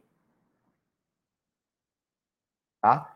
Tá aqui embaixo, tá? Electron e BitPay são as carteiras para Bitcoin que eu gosto de usar multi-assinatura. Principalmente Electron, tá? Principalmente Electron. A Electron é uma carteira fodaça. Ela só não é tão. Ela, ela foi feita por nerds para nerds, tá? Então ela não é tão intuitiva, por exemplo, como a BitPay ou como outras carteiras, mas ela é uma carteira fodaça, tá? Então quer fazer multi-assinatura? Electron. Se informa direitinho, olha os tutoriais por aí. Aqui a gente tem o treinamento do carteira blindada, tá? Ele é, ele é caro, ele é 497 reais. Se vocês quiserem, Posso até abaixar o preço, voltar o preço que era o ano passado, que era de 197, tá? A gente fica 200 reais. Se vocês quiserem, manda um e-mail para mim, manda mensagem, a gente dá esse boi aí, tá? A intenção aqui é ajudar a galera. Mas não precisa fazer o curso se você quiser aprender Electron. É, procura aí os tutoriais, e aí procura multi-assinatura na Electron, tem tutorial, tem tudo, tá bom? Legal, agora vamos para a última, que é a carteira de papel. Por que, que eu deixo para a última? Porque ela, de, de certa forma, ela é bastante segura, mas eu não recomendo para usuários que estão começando agora. Não recomendo. Na verdade, não é não recomendo, eu desrecomendo. Eu desrecomendo que você faça uma carteira de papel. A não ser para fins de estudo. Ah, eu quero fazer um teste, quero fazer uma carteira de papel só para só tirar um barato, para aprender como é, como é. Aí eu acho legal. Aí eu acho show de bola. Fora isso, não. Não guarde seu dinheiro numa carteira de papel. Por vários motivos. O papel pode pegar traça, Existem centenas de casos, inclusive eu entrevistei o Rossello há, faz mais ou menos um ano, e ele falou de um carinha que, tipo assim, tinha, sei lá, 700 bitcoins numa carteira de papel, deixou numa gaveta, onde ele costuma deixar, a mãe dele ou a mulher, não sei, não vou lembrar agora, foi fazer uma faxina, viu um papel com um monte de número lá, achou que era besteira, jogou fora e acabou, 700 bitcoins. 700 bitcoins, tchau, foi, acabou. Tá? Então, carteira de papel, e, e assim, a carteira de papel ela tem uma coisa é, é, complicada nela. Porque você baixa um software de alguém, que tem o código fonte aberto, mas você baixa o software de alguém, dá para fazer online também. Mas você baixa o software, software de alguém para que a carteira gere todas as paradas lá. Esse processo aí você tem que imprimir, você tem que tirar da internet. É um processo que para o cara leigo não vai conseguir fazer com segurança. Por isso eu desrecomendo, tá? Cleiton Ferreira, Barba, abre essa semana o carteira blindada com desconto, por favor. Tá bom. Então nós vamos fazer, nós vamos fazer um, um desconto, tá? Eu não tenho agora os dados, aí eu, eu, eu, eu gero lá o desconto, amanhã eu mando para vocês. Pode ser? Tá? Pode ser? Marcel Modesto, essa live ficará disponível para visualizar posteriormente? Sim, fica disponível, é só entrar aí que vai estar tá aí, tá bom? É, esse aqui vai ser um vídeo hero do canal, né? É, tudo que você precisa, o título já é tudo que você precisa saber sobre Bitcoin, tá? É, o que, que eu quis fazer nesse vídeo? Né, né, né, não é nem um vídeo, né? É uma aula, né? Um, é um aulão. O que eu gostaria de saber quando eu comecei há sete anos atrás? Era isso que eu gostaria de saber. Eu gostaria que alguém sentasse comigo e falasse tudo o que eu estou falando para vocês agora. É isso que eu gostaria, tá? E eu espero que vocês consumam esse conteúdo. tô até ficando meio rouco, né? Consumam esse conteúdo de forma consciente, porque aqui tem muita informação que a maioria das pessoas negligenciam, tá? 90% das pessoas negligenciam, tá? Beleza. Então, multi-assinada, ok. Carteira hardware, hardware wallet, né? Ok. Uh, carteira de papel, não acho ok por esses motivos, tá? Show? É isso. O pessoal está perguntando bastante de algumas carteiras em específico. Carteira Êxodos. Vamos lá. A gente tem dois tipos de carteiras. Deixa eu abrir minha tela aqui novamente. Se alguém tiver dúvida sobre carteira de papel, multi-assinada, hard wallet, etc., fala aí, a gente vai trocar ideia. A gente já passou de uma hora, mas hoje a gente vai, tá? A gente vai porque o assunto é extenso, o assunto é longo. E, turma, ouçam o que eu estou falando. Pelo amor de Deus. Eu recebo semanalmente gente que perdeu dinheiro em corretora, gente que tomou golpe, gente que não sei o que caiu em, em golpe phishing, tá? Então não negligencia a, a, o teu dinheiro, não negligencia. É a maior dica que eu posso dar. Mais do que saber o que vai subir, o que vai cair, BBP, papapá, não negligencia, tá bom? Beleza. É, carteira Exodus. A gente tem dois tipos de carteiras. A carteira de código-fonte aberto e a carteira de código-fonte fechado. O que, que é o código-fonte? Você já deve ter ouvido falar no open source, né? Open source. Código-fonte aberto, código-fonte fechado. Uma carteira de código-fonte aberto significa que tudo que está escrito ali dentro, tudo, é, é, é, você pode auditar. Então você entra lá no GitHub, né, no repositório, e você consegue auditar. Existem, é, nesse momento, milhares de programadores é, ratos de, de internet e tal que estão fuçando os códigos da carteira. Então, quando você tem um código fonte aberto, você tem a garantia, com muitas aspas, que quando tiver uma atualização, a, a comunidade, né, os desenvolvedores vão olhar para aquela atualização daquela carteira e vão ver se aquilo de fato é, está legal ou se está é, ruim, tá? Uma carteira de código fonte fechado, você não tem noção que está escrito dentro do código. E aí não aconteceu, não deve acontecer, mas o código da tua carteira fechada, se ela for um código fonte fechado, o dono da carteira pode inclusive fazer qualquer coisa ali dentro. Você não tem noção que está escrito nesse código. Não estou dizendo que vai acontecer, mas na dúvida, procure em carteira de código fonte fechado. Aliás, desculpa, código fonte aberto, tá? Open source. A carteira Exodus, como procuraram, é uma carteira que é muito intuitiva, você consegue botar taxas, ela é multicarteira, então você tem várias é, carteiras junto, então você pode botar Bitcoin, Litecoin, Ethereum, você pode pôr um monte de moeda dentro, só que ela tem um código fonte fechado. Ela, ela pega Segwit, pega carteira híbrida, ela pega tudo. Só que por ser código fonte fechado, eu não recomendo. Por quê? Porque eu não sei o que está escrito lá dentro. Eu não sei se a minha chave foi algum, de alguma forma para o dono da carteira, para o desenvolvedor. Eu não sei, eu não faço ideia o que tem ali dentro. Então, na dúvida, eu prefiro não arriscar numa carteira de código fonte fechado. Eu prefiro uma carteira de código fonte aberto. Por isso, eu falei para vocês sobre Electron BitPay, tá? Que são carteiras de graça. Você baixa elas aí gratuitamente. Ué, minha internet caiu? Tá tudo certo? Fala se minha internet caiu. Ei, lasqueira. Não, caiu nada, tá aqui. Tá? É, o Diego Nascimento. Exemplos de carteira mobile. Electron, BitPay, BRD. Não é uma carteira que eu gosto, a BRD, mas dá para você ter ela aí no seu, no, seu, no seu celular e tal. BRD, que é Brad, né? Bridge, né? Brad, sei lá. É, e tem outras, tem outras. Procure sempre código fonte aberto é, procure sempre estar no, Telegram, no Telegram, ó, no, no, no, Twitter dos desenvolvedores da carteira. Então, por exemplo, você tem a, você, você usa a Ledger. Vai lá no Twitter, segue os caras da Ledger, ativa o sininho, aquele sininho para você receber todas as atualizações deles.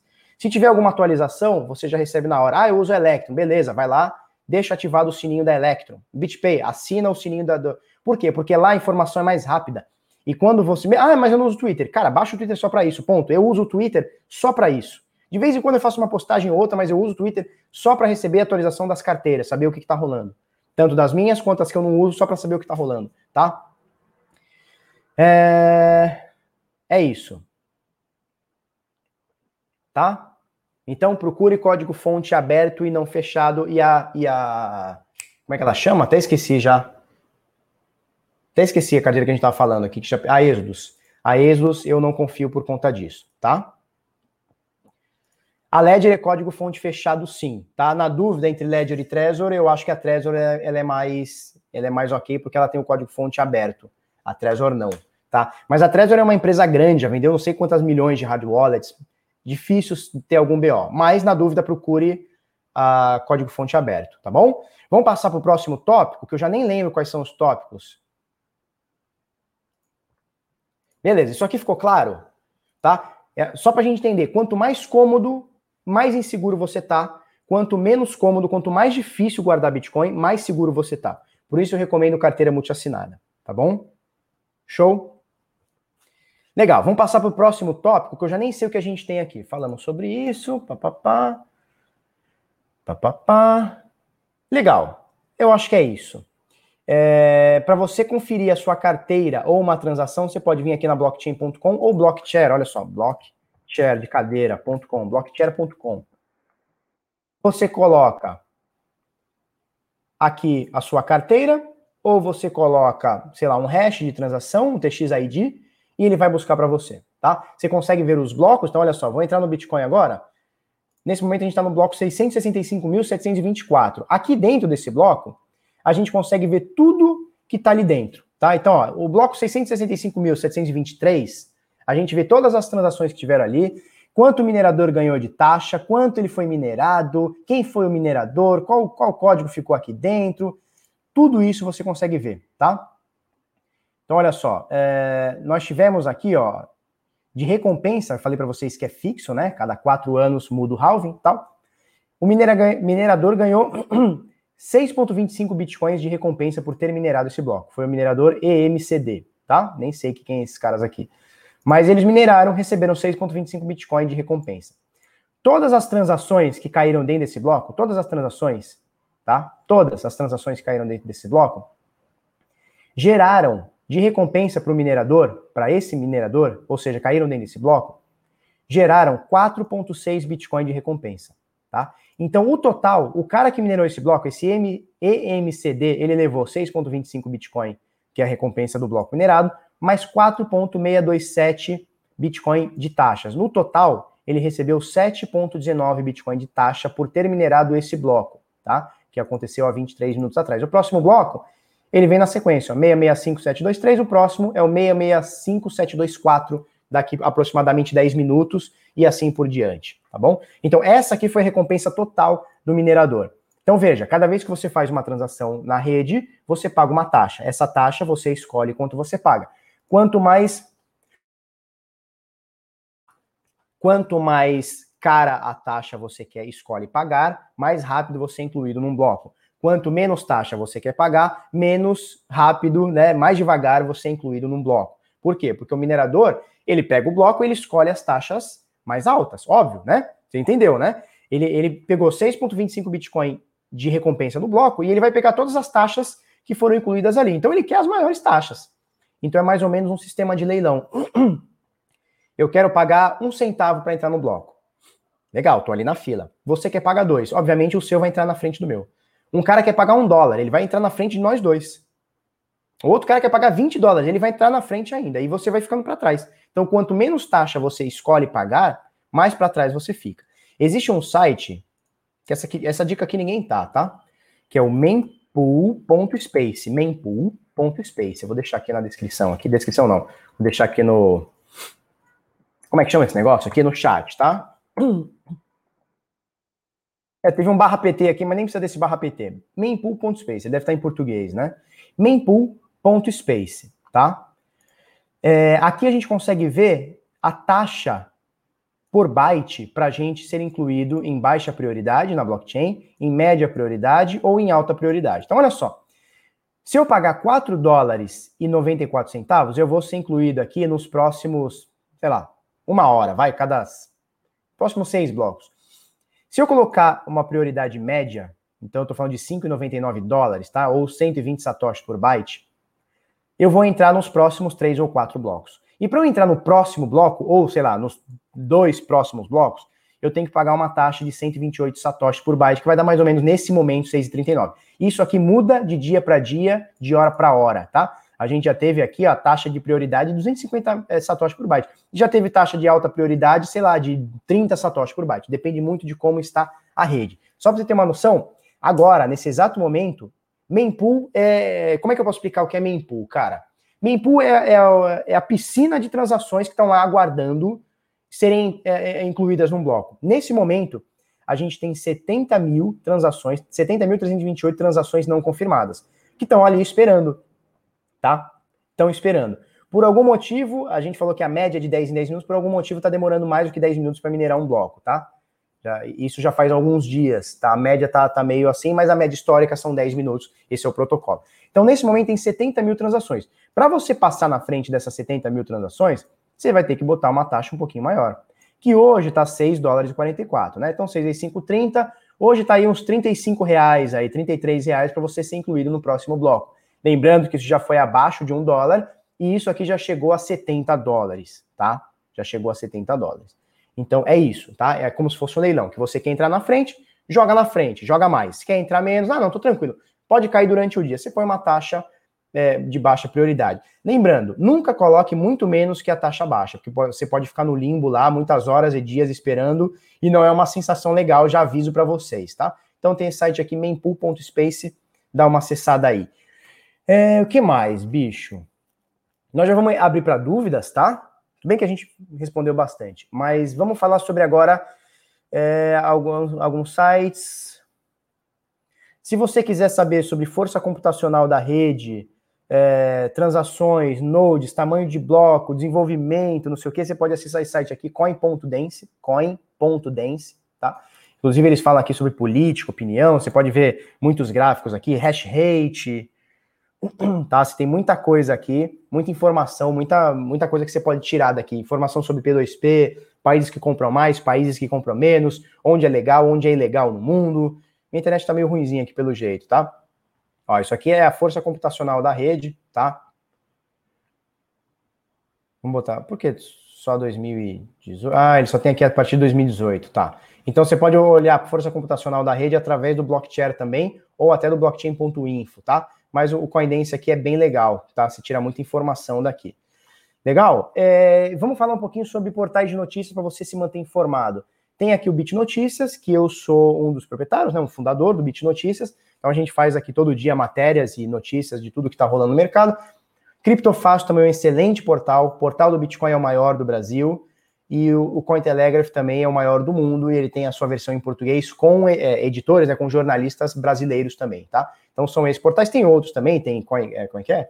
Livecoins, tem é, CryptoTimes, tem um, tem um monte de portais aí, tá? Eu estou indicando quatro aqui para vocês. É, e principalmente dar aquela força para nós no Bit Notícias, tá bom? Que a gente está precisando é, de uma forcinha aí. Falou? Para manter o site. que mais?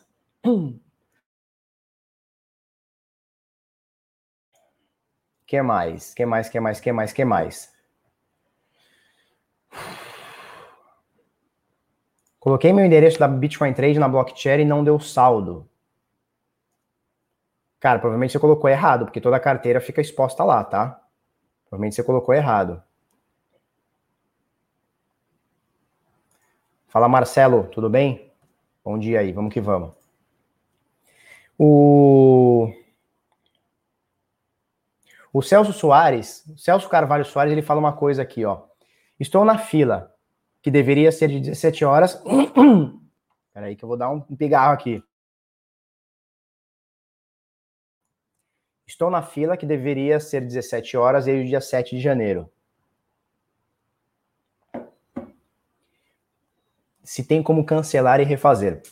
Se você tem a carteira, se foi pela carteira uh, Electrum, você consegue botar mais taxa, tá? Uma parada que chama Replace by Fees, tá? É o RBF, né? Replace by Fees, você consegue botar mais taxa e acelerar essa transação.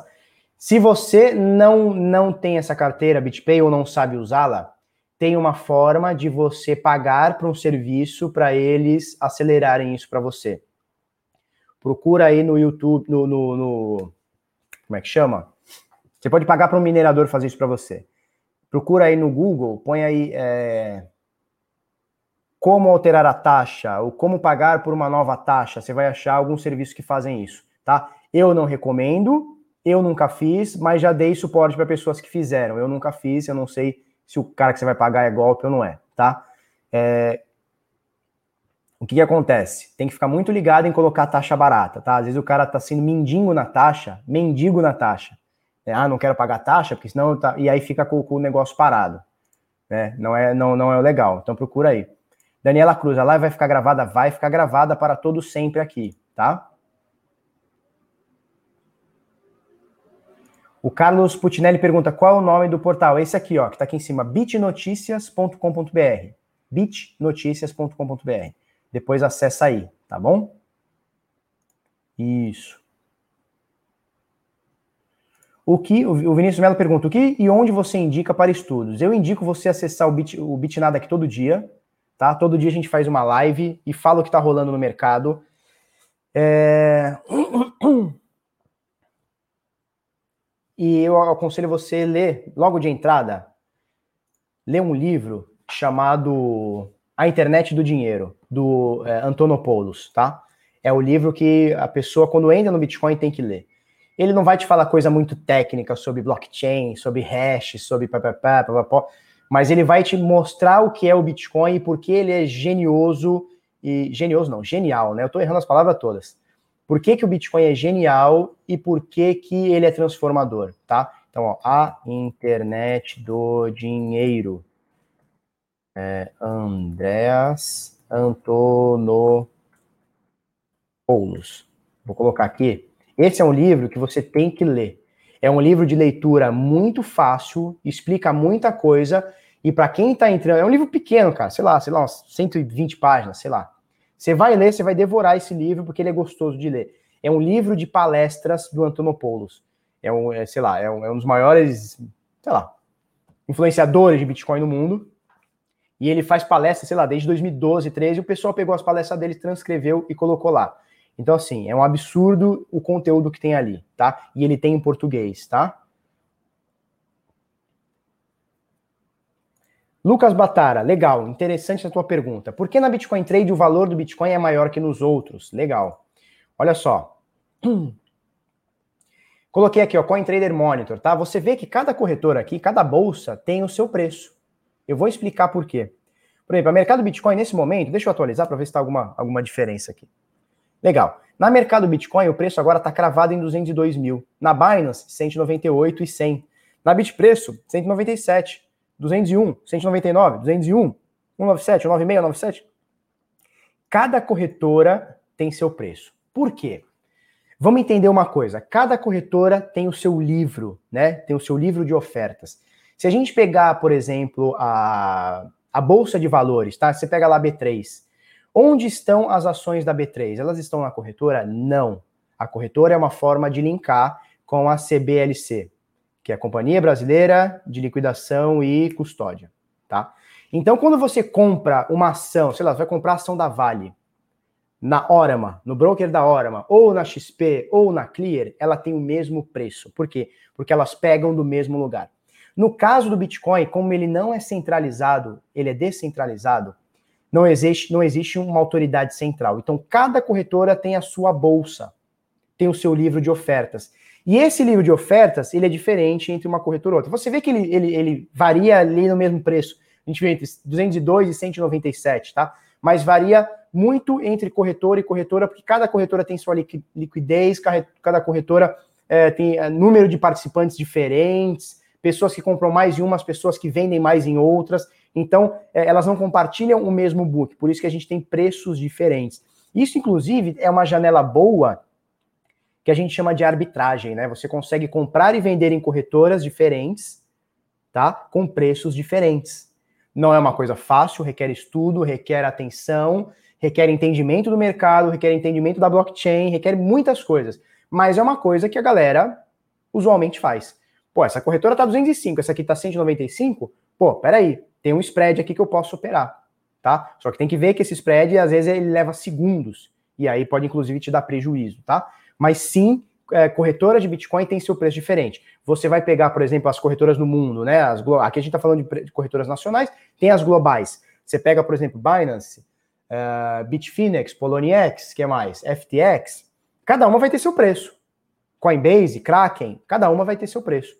Geralmente elas estão no, no mesmo patamar, mas às vezes tem uma oscilação, tá bom?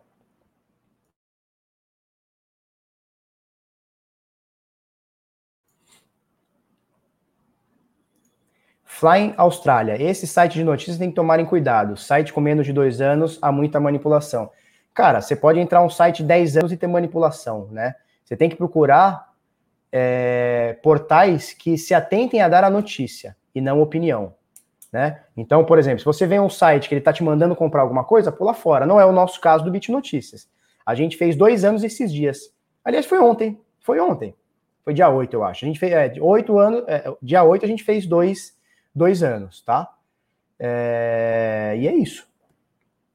Tá? Você não vai ver a gente indicando ninguém a comprar nada ou vender nada, não tem isso, né? Vamos ver o que a turma tá falando ainda.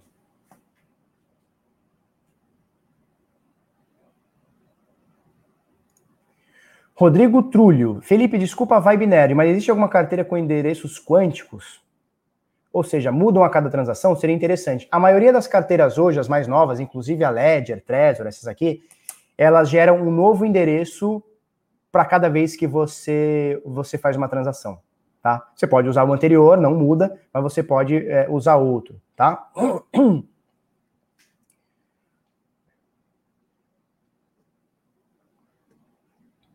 Atomic Wallet. Cara, eu acho que eu nunca usei Atomic Wallet. Eu acho que a única vez que eu usei foi para teste, tá? Então não vou recomendar para você ou desrecomendar uma carteira que eu nunca usei, tá bom?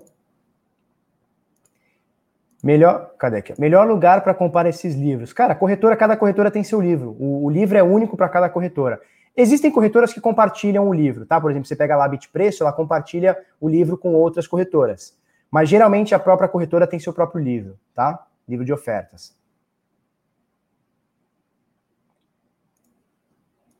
Minuto Libertário. Se você perder algum dos dispositivos que estavam na carteira multiassinada, se você tem a CID de todos, são aquelas 24 palavras ou 12 palavras e tal, você resgata e tá tudo certo.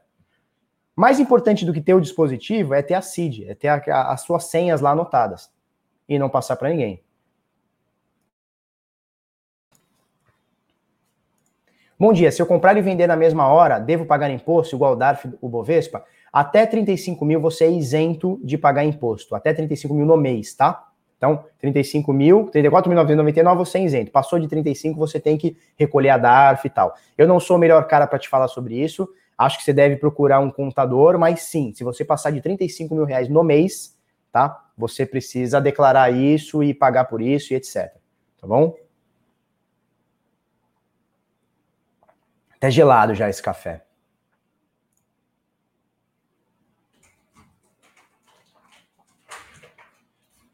Bom dia, Miriam. Tudo bem? Vamos ver o que a turma tem de pergunta aqui?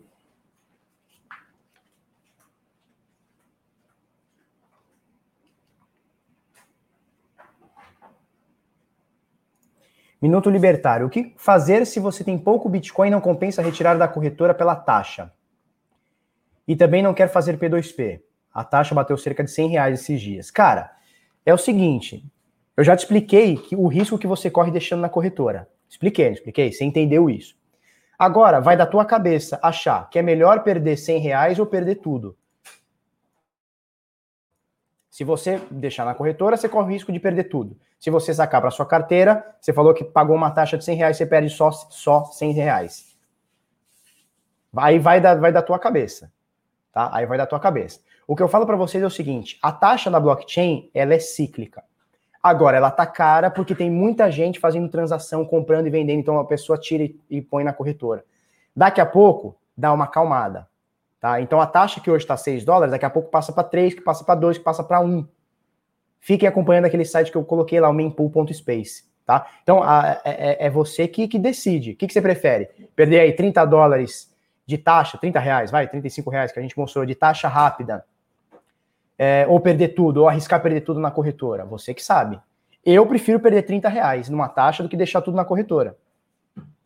A corretora tem a CID? Ela tem a CID dela, não a sua. Quando eles geram uma carteira lá para você, que é o seu endereço de, de, de, de, depósito, você não tem a CID, você não tem a posse disso. Entendeu? Você não tem a posse disso, tá? John Aleixo ele pergunta o seguinte: se eu tiver as criptos em carteira por app e perder o celular, como recuperar? Da mesma forma que eu expliquei, você tem a CID, você tem uma, uma sequência lá de 12, 24, 32, 18 palavras que você consegue baixar um novo aplicativo e coloca lá a seed, são essas palavras, e você resgata da mesma forma. Tá? Tudo que tem na carteira, se você botou a seed direitinho, você vai resgatar de qualquer forma. Só para vocês entenderem, uh, o Bitcoin, ele não está na sua carteira.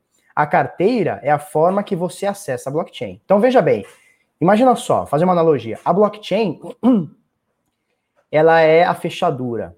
A carteira é a chave certo? Você tem a chave e você acessa a fechadura da blockchain. É isso. Então, a, o, teu saldo está dentro da blockchain, não está dentro da carteira. Não está dentro da carteira. A carteira é uma forma que você acessa, é uma forma prática de você acessar a blockchain. Então, se por acaso você perder isso aqui, não tem problema nenhum. Se você tem a seed, você baixa. Você tem aquelas 12 palavras, 24 palavras, você baixa e tá tudo certo, tá? Como checar novamente as palavras da carteira uma vez instalando a Trezor, pergunta do Júlio Rezende. Júlio, é o seguinte, quando você cria a carteira, a carteira vai te gerar essas 12 ou 24 palavras, correto? Você vai anotar em ordem. Então a palavra 1 é a 1, a palavra 2 é a 2, a palavra 3 é a 3. Não é só sair anotando. Você bota lá, faz um, um esboçozinho, palavra 1, 2, 3, põe assim, ó, 1, 2, 3, 4, 5, 24. Você vai botando as palavras. Quando você gera a carteira, a própria carteira vai pedir uma, uma verificação. Eles geralmente pedem de 3 a 4 palavras. Então, sei lá, ele vai pedir para você botar a palavra 3, a palavra 8, a palavra 12 e a palavra 23. Estou dando um exemplo. E aí você vai colocar, tá? Se ele confirmar que bate a ordem que você colocou, a carteira está gerada e está tudo bem. Então anote em sequência. Palavra 1 é a 1, palavra 2 é a 2, palavra 3 é a 3. Eu tenho um negócio aqui, deixa eu mostrar para vocês. Não estou recomendando, mas é, é uma coisa que existe no mercado. Inclusive é de brasileiros, eu até conheço os donos que fizeram isso. Isso aqui é uma, é uma carteira, é uma carteira não, é uma forma de você guardar a sua CID é, numa carteira de metal. Isso aqui é aço, eu nem sei que porra que é isso aqui, eu acho que é aço. Então, olha só, eles têm um negócio aqui que você pode chumbar isso aqui, você pode escrever com uma caneta BIC, né? Então você marca isso aqui, ou pode cravar de alguma outra forma. Então ele tem aqui, ó, palavra 1, desde dá pra ver aqui, palavra 1, 2, 3, 4, 5, 10, 12, e aqui atrás eu tenho a mesma coisa, até a 24, tá? E tem um espacinho aqui embaixo, tá vendo? Que eu posso botar uma palavra adicional, seria a 25 palavra, por exemplo. Isso aqui, ele é resistente ao tempo, então ele não, não corrói, né? Não, não, sei lá, não, sei lá, não, não, se pegar fogo, ele é resistente ao fogo, ele é resistente à, água, se tua casa for inundada, é, que for um papel, você vai perder. Isso aqui não. Enfim, não estou recomendando, mas existe isso aqui, tá? Chama CryptoSteel.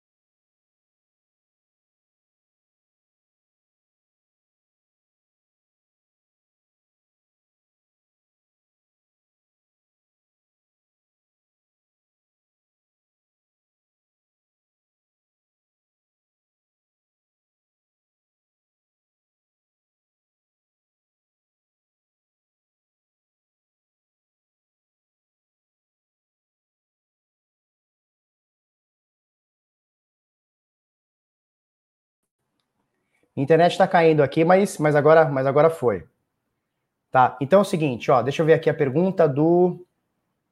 Já até perdi aqui onde está. É, ao vivo é assim, né? Ao vivo é assim. Uh, alguém perguntou se carteira, se tiver 36 ou 20 e tantas palavras. Cara, seja criativo. O importante é você ser criativo, certo? Não tem uma forma certa de você guardar Bitcoin, você guardar a tua CID. Seja criativo. Tem gente que vai colocar no forro do gesso, tem gente que vai esconder num livro, tem gente que vai guardar não sei aonde, atrás de um quadro, não sei o quê. Cara, seja criativo. O importante é você ser criativo e avisar um outro familiar da sua confiança, tá? É isso. Lucas, é, o que a gente explicou aqui a live toda. Quando você deixa numa corretora, você está dando a posse do teu dinheiro para uma corretora e é recebendo uma promessa em troca. A promessa de quando você for sacar, essa corretora vai te devolver. Eu não recomendo deixar dinheiro em corretora nenhuma, qualquer que seja, tá? Dinheiro é na sua carteira. Show, você trabalha, você estuda, tal, e guarda o seu dinheiro, seu rico dinheirinho, seu suado dinheirinho numa carteira, certo? Não deixa na corretora. Citei aqui dezenas, de casos de hack, corretora que ficou insolvente, corretora que faliu, corretora que sumiu, corretora que tomou golpe, corretora que o dono morreu, fugiu com a senha, tá? Então é isso, corretora não é carteira, tá bom? Você é livre para você fazer o que você quiser, só que assuma as consequências. Ah, eu quero deixar na Bitcoin Trade porque a taxa tá alta. Beleza, deixa lá. Deixa lá. Mas se daqui um, dois anos você perder seu saldo por qualquer motivo que seja, não chora, porque você tem que assumir as consequências, tá? Michael Gagno, já falei sobre BitPay Electron, tá? E tem as hardware, depois dá uma olhada aí no, no, no olha para trás do vídeo aí, tá? Pode dar um exemplo concreto de prejuízo nas grandes corretoras? Posso vários, vários. Procura aí, negocie coins. O rei do Bitcoin, procura aí no Google aí, o rei do Bitcoin. Você vai achar o cara que era o dono da corretora Negocie Coins e sumiu com aproximadamente 20 mil bitcoins da galera. Esse processo está em recuperação judicial há uns dois anos, três, sei lá, dois, há uns dois anos, e possivelmente ninguém vai ver esse dinheiro. São mais de 20 mil bitcoins, então você multiplica aí 20 mil bitcoins por, dois, é, por 200 mil reais. São cerca de, dizem que são cerca de 5 mil investidores, né, que perderam seu dinheiro lá. Esses investidores possivelmente nunca vão ver esse dinheiro. Possivelmente nunca mais vão ver. Outra, procura aí Atlas. A-T-L-A-A-S. Atlas. Procura aí. Também mais de 20 mil bitcoins é o que se estima, né? Não dá para saber exatamente. Mais de 20 mil bitcoins foram perdidos. Empresa brasileira. Quer outra? 3xbit, bota aí, 3xbit. 3bit sumiu com. Dizem que são 5 mil bitcoins ou 15 mil bitcoins, nem sei agora. 15 mil bitcoins da galera. Multiplica aí por 200 mil. Corretoras agora, agora recente. Mercado Bitcoin, bota aí no Google. Mercado Bitcoin processo 2 mil bitcoins. Põe exatamente isso. Mercado Bitcoin processo 2 mil bitcoins. Você vai ver que tem uma galera que alega que perdeu 2 mil bitcoins ali dentro. Processo já de anos. Sabe quando essa galera vai ver o dinheiro? Nunca. que mais? Quer outra? Uh, Mt. Gox. Era a maior corretora do mundo em 2014, até 2014. Tem centenas de milhares de bitcoins é, sumido, que a galera nunca mais vai ver. Querem ver outra? Vamos ver outra aqui, ó. É BitGrail. Tá? A BitGrail foi hackeada há uns 3, 4 anos atrás e praticamente 80%, quase todo o supply da moeda Nano, que antes era a, a, a né? Ela mudou de nome e virou Nano. Essa, é, essa corretora perdeu o supply de, sei lá, uns 70, 80% da galera. Perdeu, foi hackeada, sumiu. Cadê o dinheiro? Ninguém sabe, ninguém viu.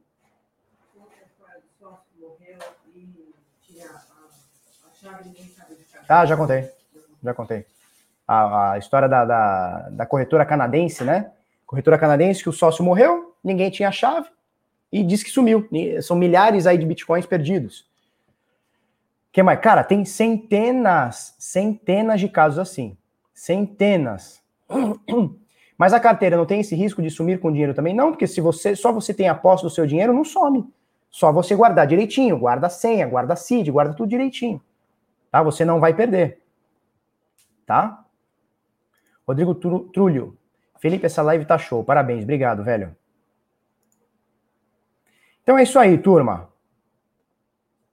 É isso aí. O pessoal tá perguntando que carteira que a gente indica e tal, já tá no vídeo. Depois vocês, vocês assistam aí. Recomendo que assi... põe aí no 2x, põe no e-mail, assiste tudo, cara. Tem muita informação valiosa que eu gostaria de, de ter conhecido há sete anos atrás. Pouparia muito tempo, esforço e dinheiro. Se eu soubesse tudo isso que eu sei hoje. Eu tentei condensar muita coisa. Tá bom? É mais ou menos por aí tá? É isso. Então é o seguinte, vamos encerrando aqui, tá? Agradeço todo mundo que ficou aí. A gente bateu mais de 600 e poucas pessoas é, online aí com a gente. Então, um, um, vídeo bem legal aí.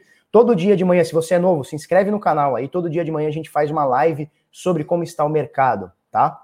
E é mais ou menos por aí. Se você gostou, curte, comenta, compartilha com os amiguinhos, se inscreve no canal, coisa no sininho faz a porra toda aí. Amanhã estamos aí no mesmo bate-horário, no mesmo bate-canal. Amanhã a gente vai falar também sobre preço do Bitcoin, que é o que interessa, né? Aqui eu quis trazer para a galera que está entrando agora e não sabe nada e tá tudo bem, e é isso. Ó, o Igor mandou cincão, não precisa mandar dinheiro. Ele pergunta: como eu coloco dinheiro na carteira? Não precisa mandar dinheiro, tá? Como você coloca dinheiro na carteira? Você vai lá na corretora, você criou sua carteira? Criou sua carteira. No celular, no computador, é, hardware wallet, não importa. Criou sua carteira? Tem a chave dela? Tem a, a, o endereço da carteira? Legal. Você vai na corretora, clicar em saque, tá? Ou retirada ou saque, você vai colar a tua carteira lá, certifica os últimos cinco, os últimos cinco números estão iguais, certifica os últimos, os primeiros cinco números né, da chave, se está igual, e manda para sua carteira e acabou. Incluiu no bloco, tá na sua carteira e tá tudo certo, tá bom? É isso.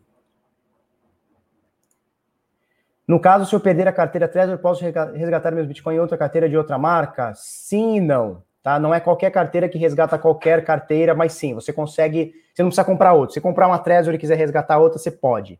Você consegue resgatar como uma Electron, por exemplo, tá? Que é gratuita. Tá bom? Mais ou menos por aí. Uh... É isso, turma. Vamos que vamos. Se gostou do vídeo, curte, comenta, compartilha com os amiguinhos, inscreve no canal, coisa no sininho, faz a porra toda aí. É, manda pros amiguinhos, bota esse aulão aí no grupo aí do Telegram, do WhatsApp, do Facebook aí pra galera é, sentir. Se tinha, tem algum parente que tá querendo comprar Bitcoin, ou já comprou, não sei o que, manda esse vídeo porque é de suma importância. É a coisa que ninguém fala e eu tô dando papo reto aqui para vocês. Falou? Se você gostou desse vídeo, curte, comenta, compartilha com os amiguinhos, inscreve no canal, coisa no sininho, vamos para cima até amanhã. Muito obrigado e é nóis.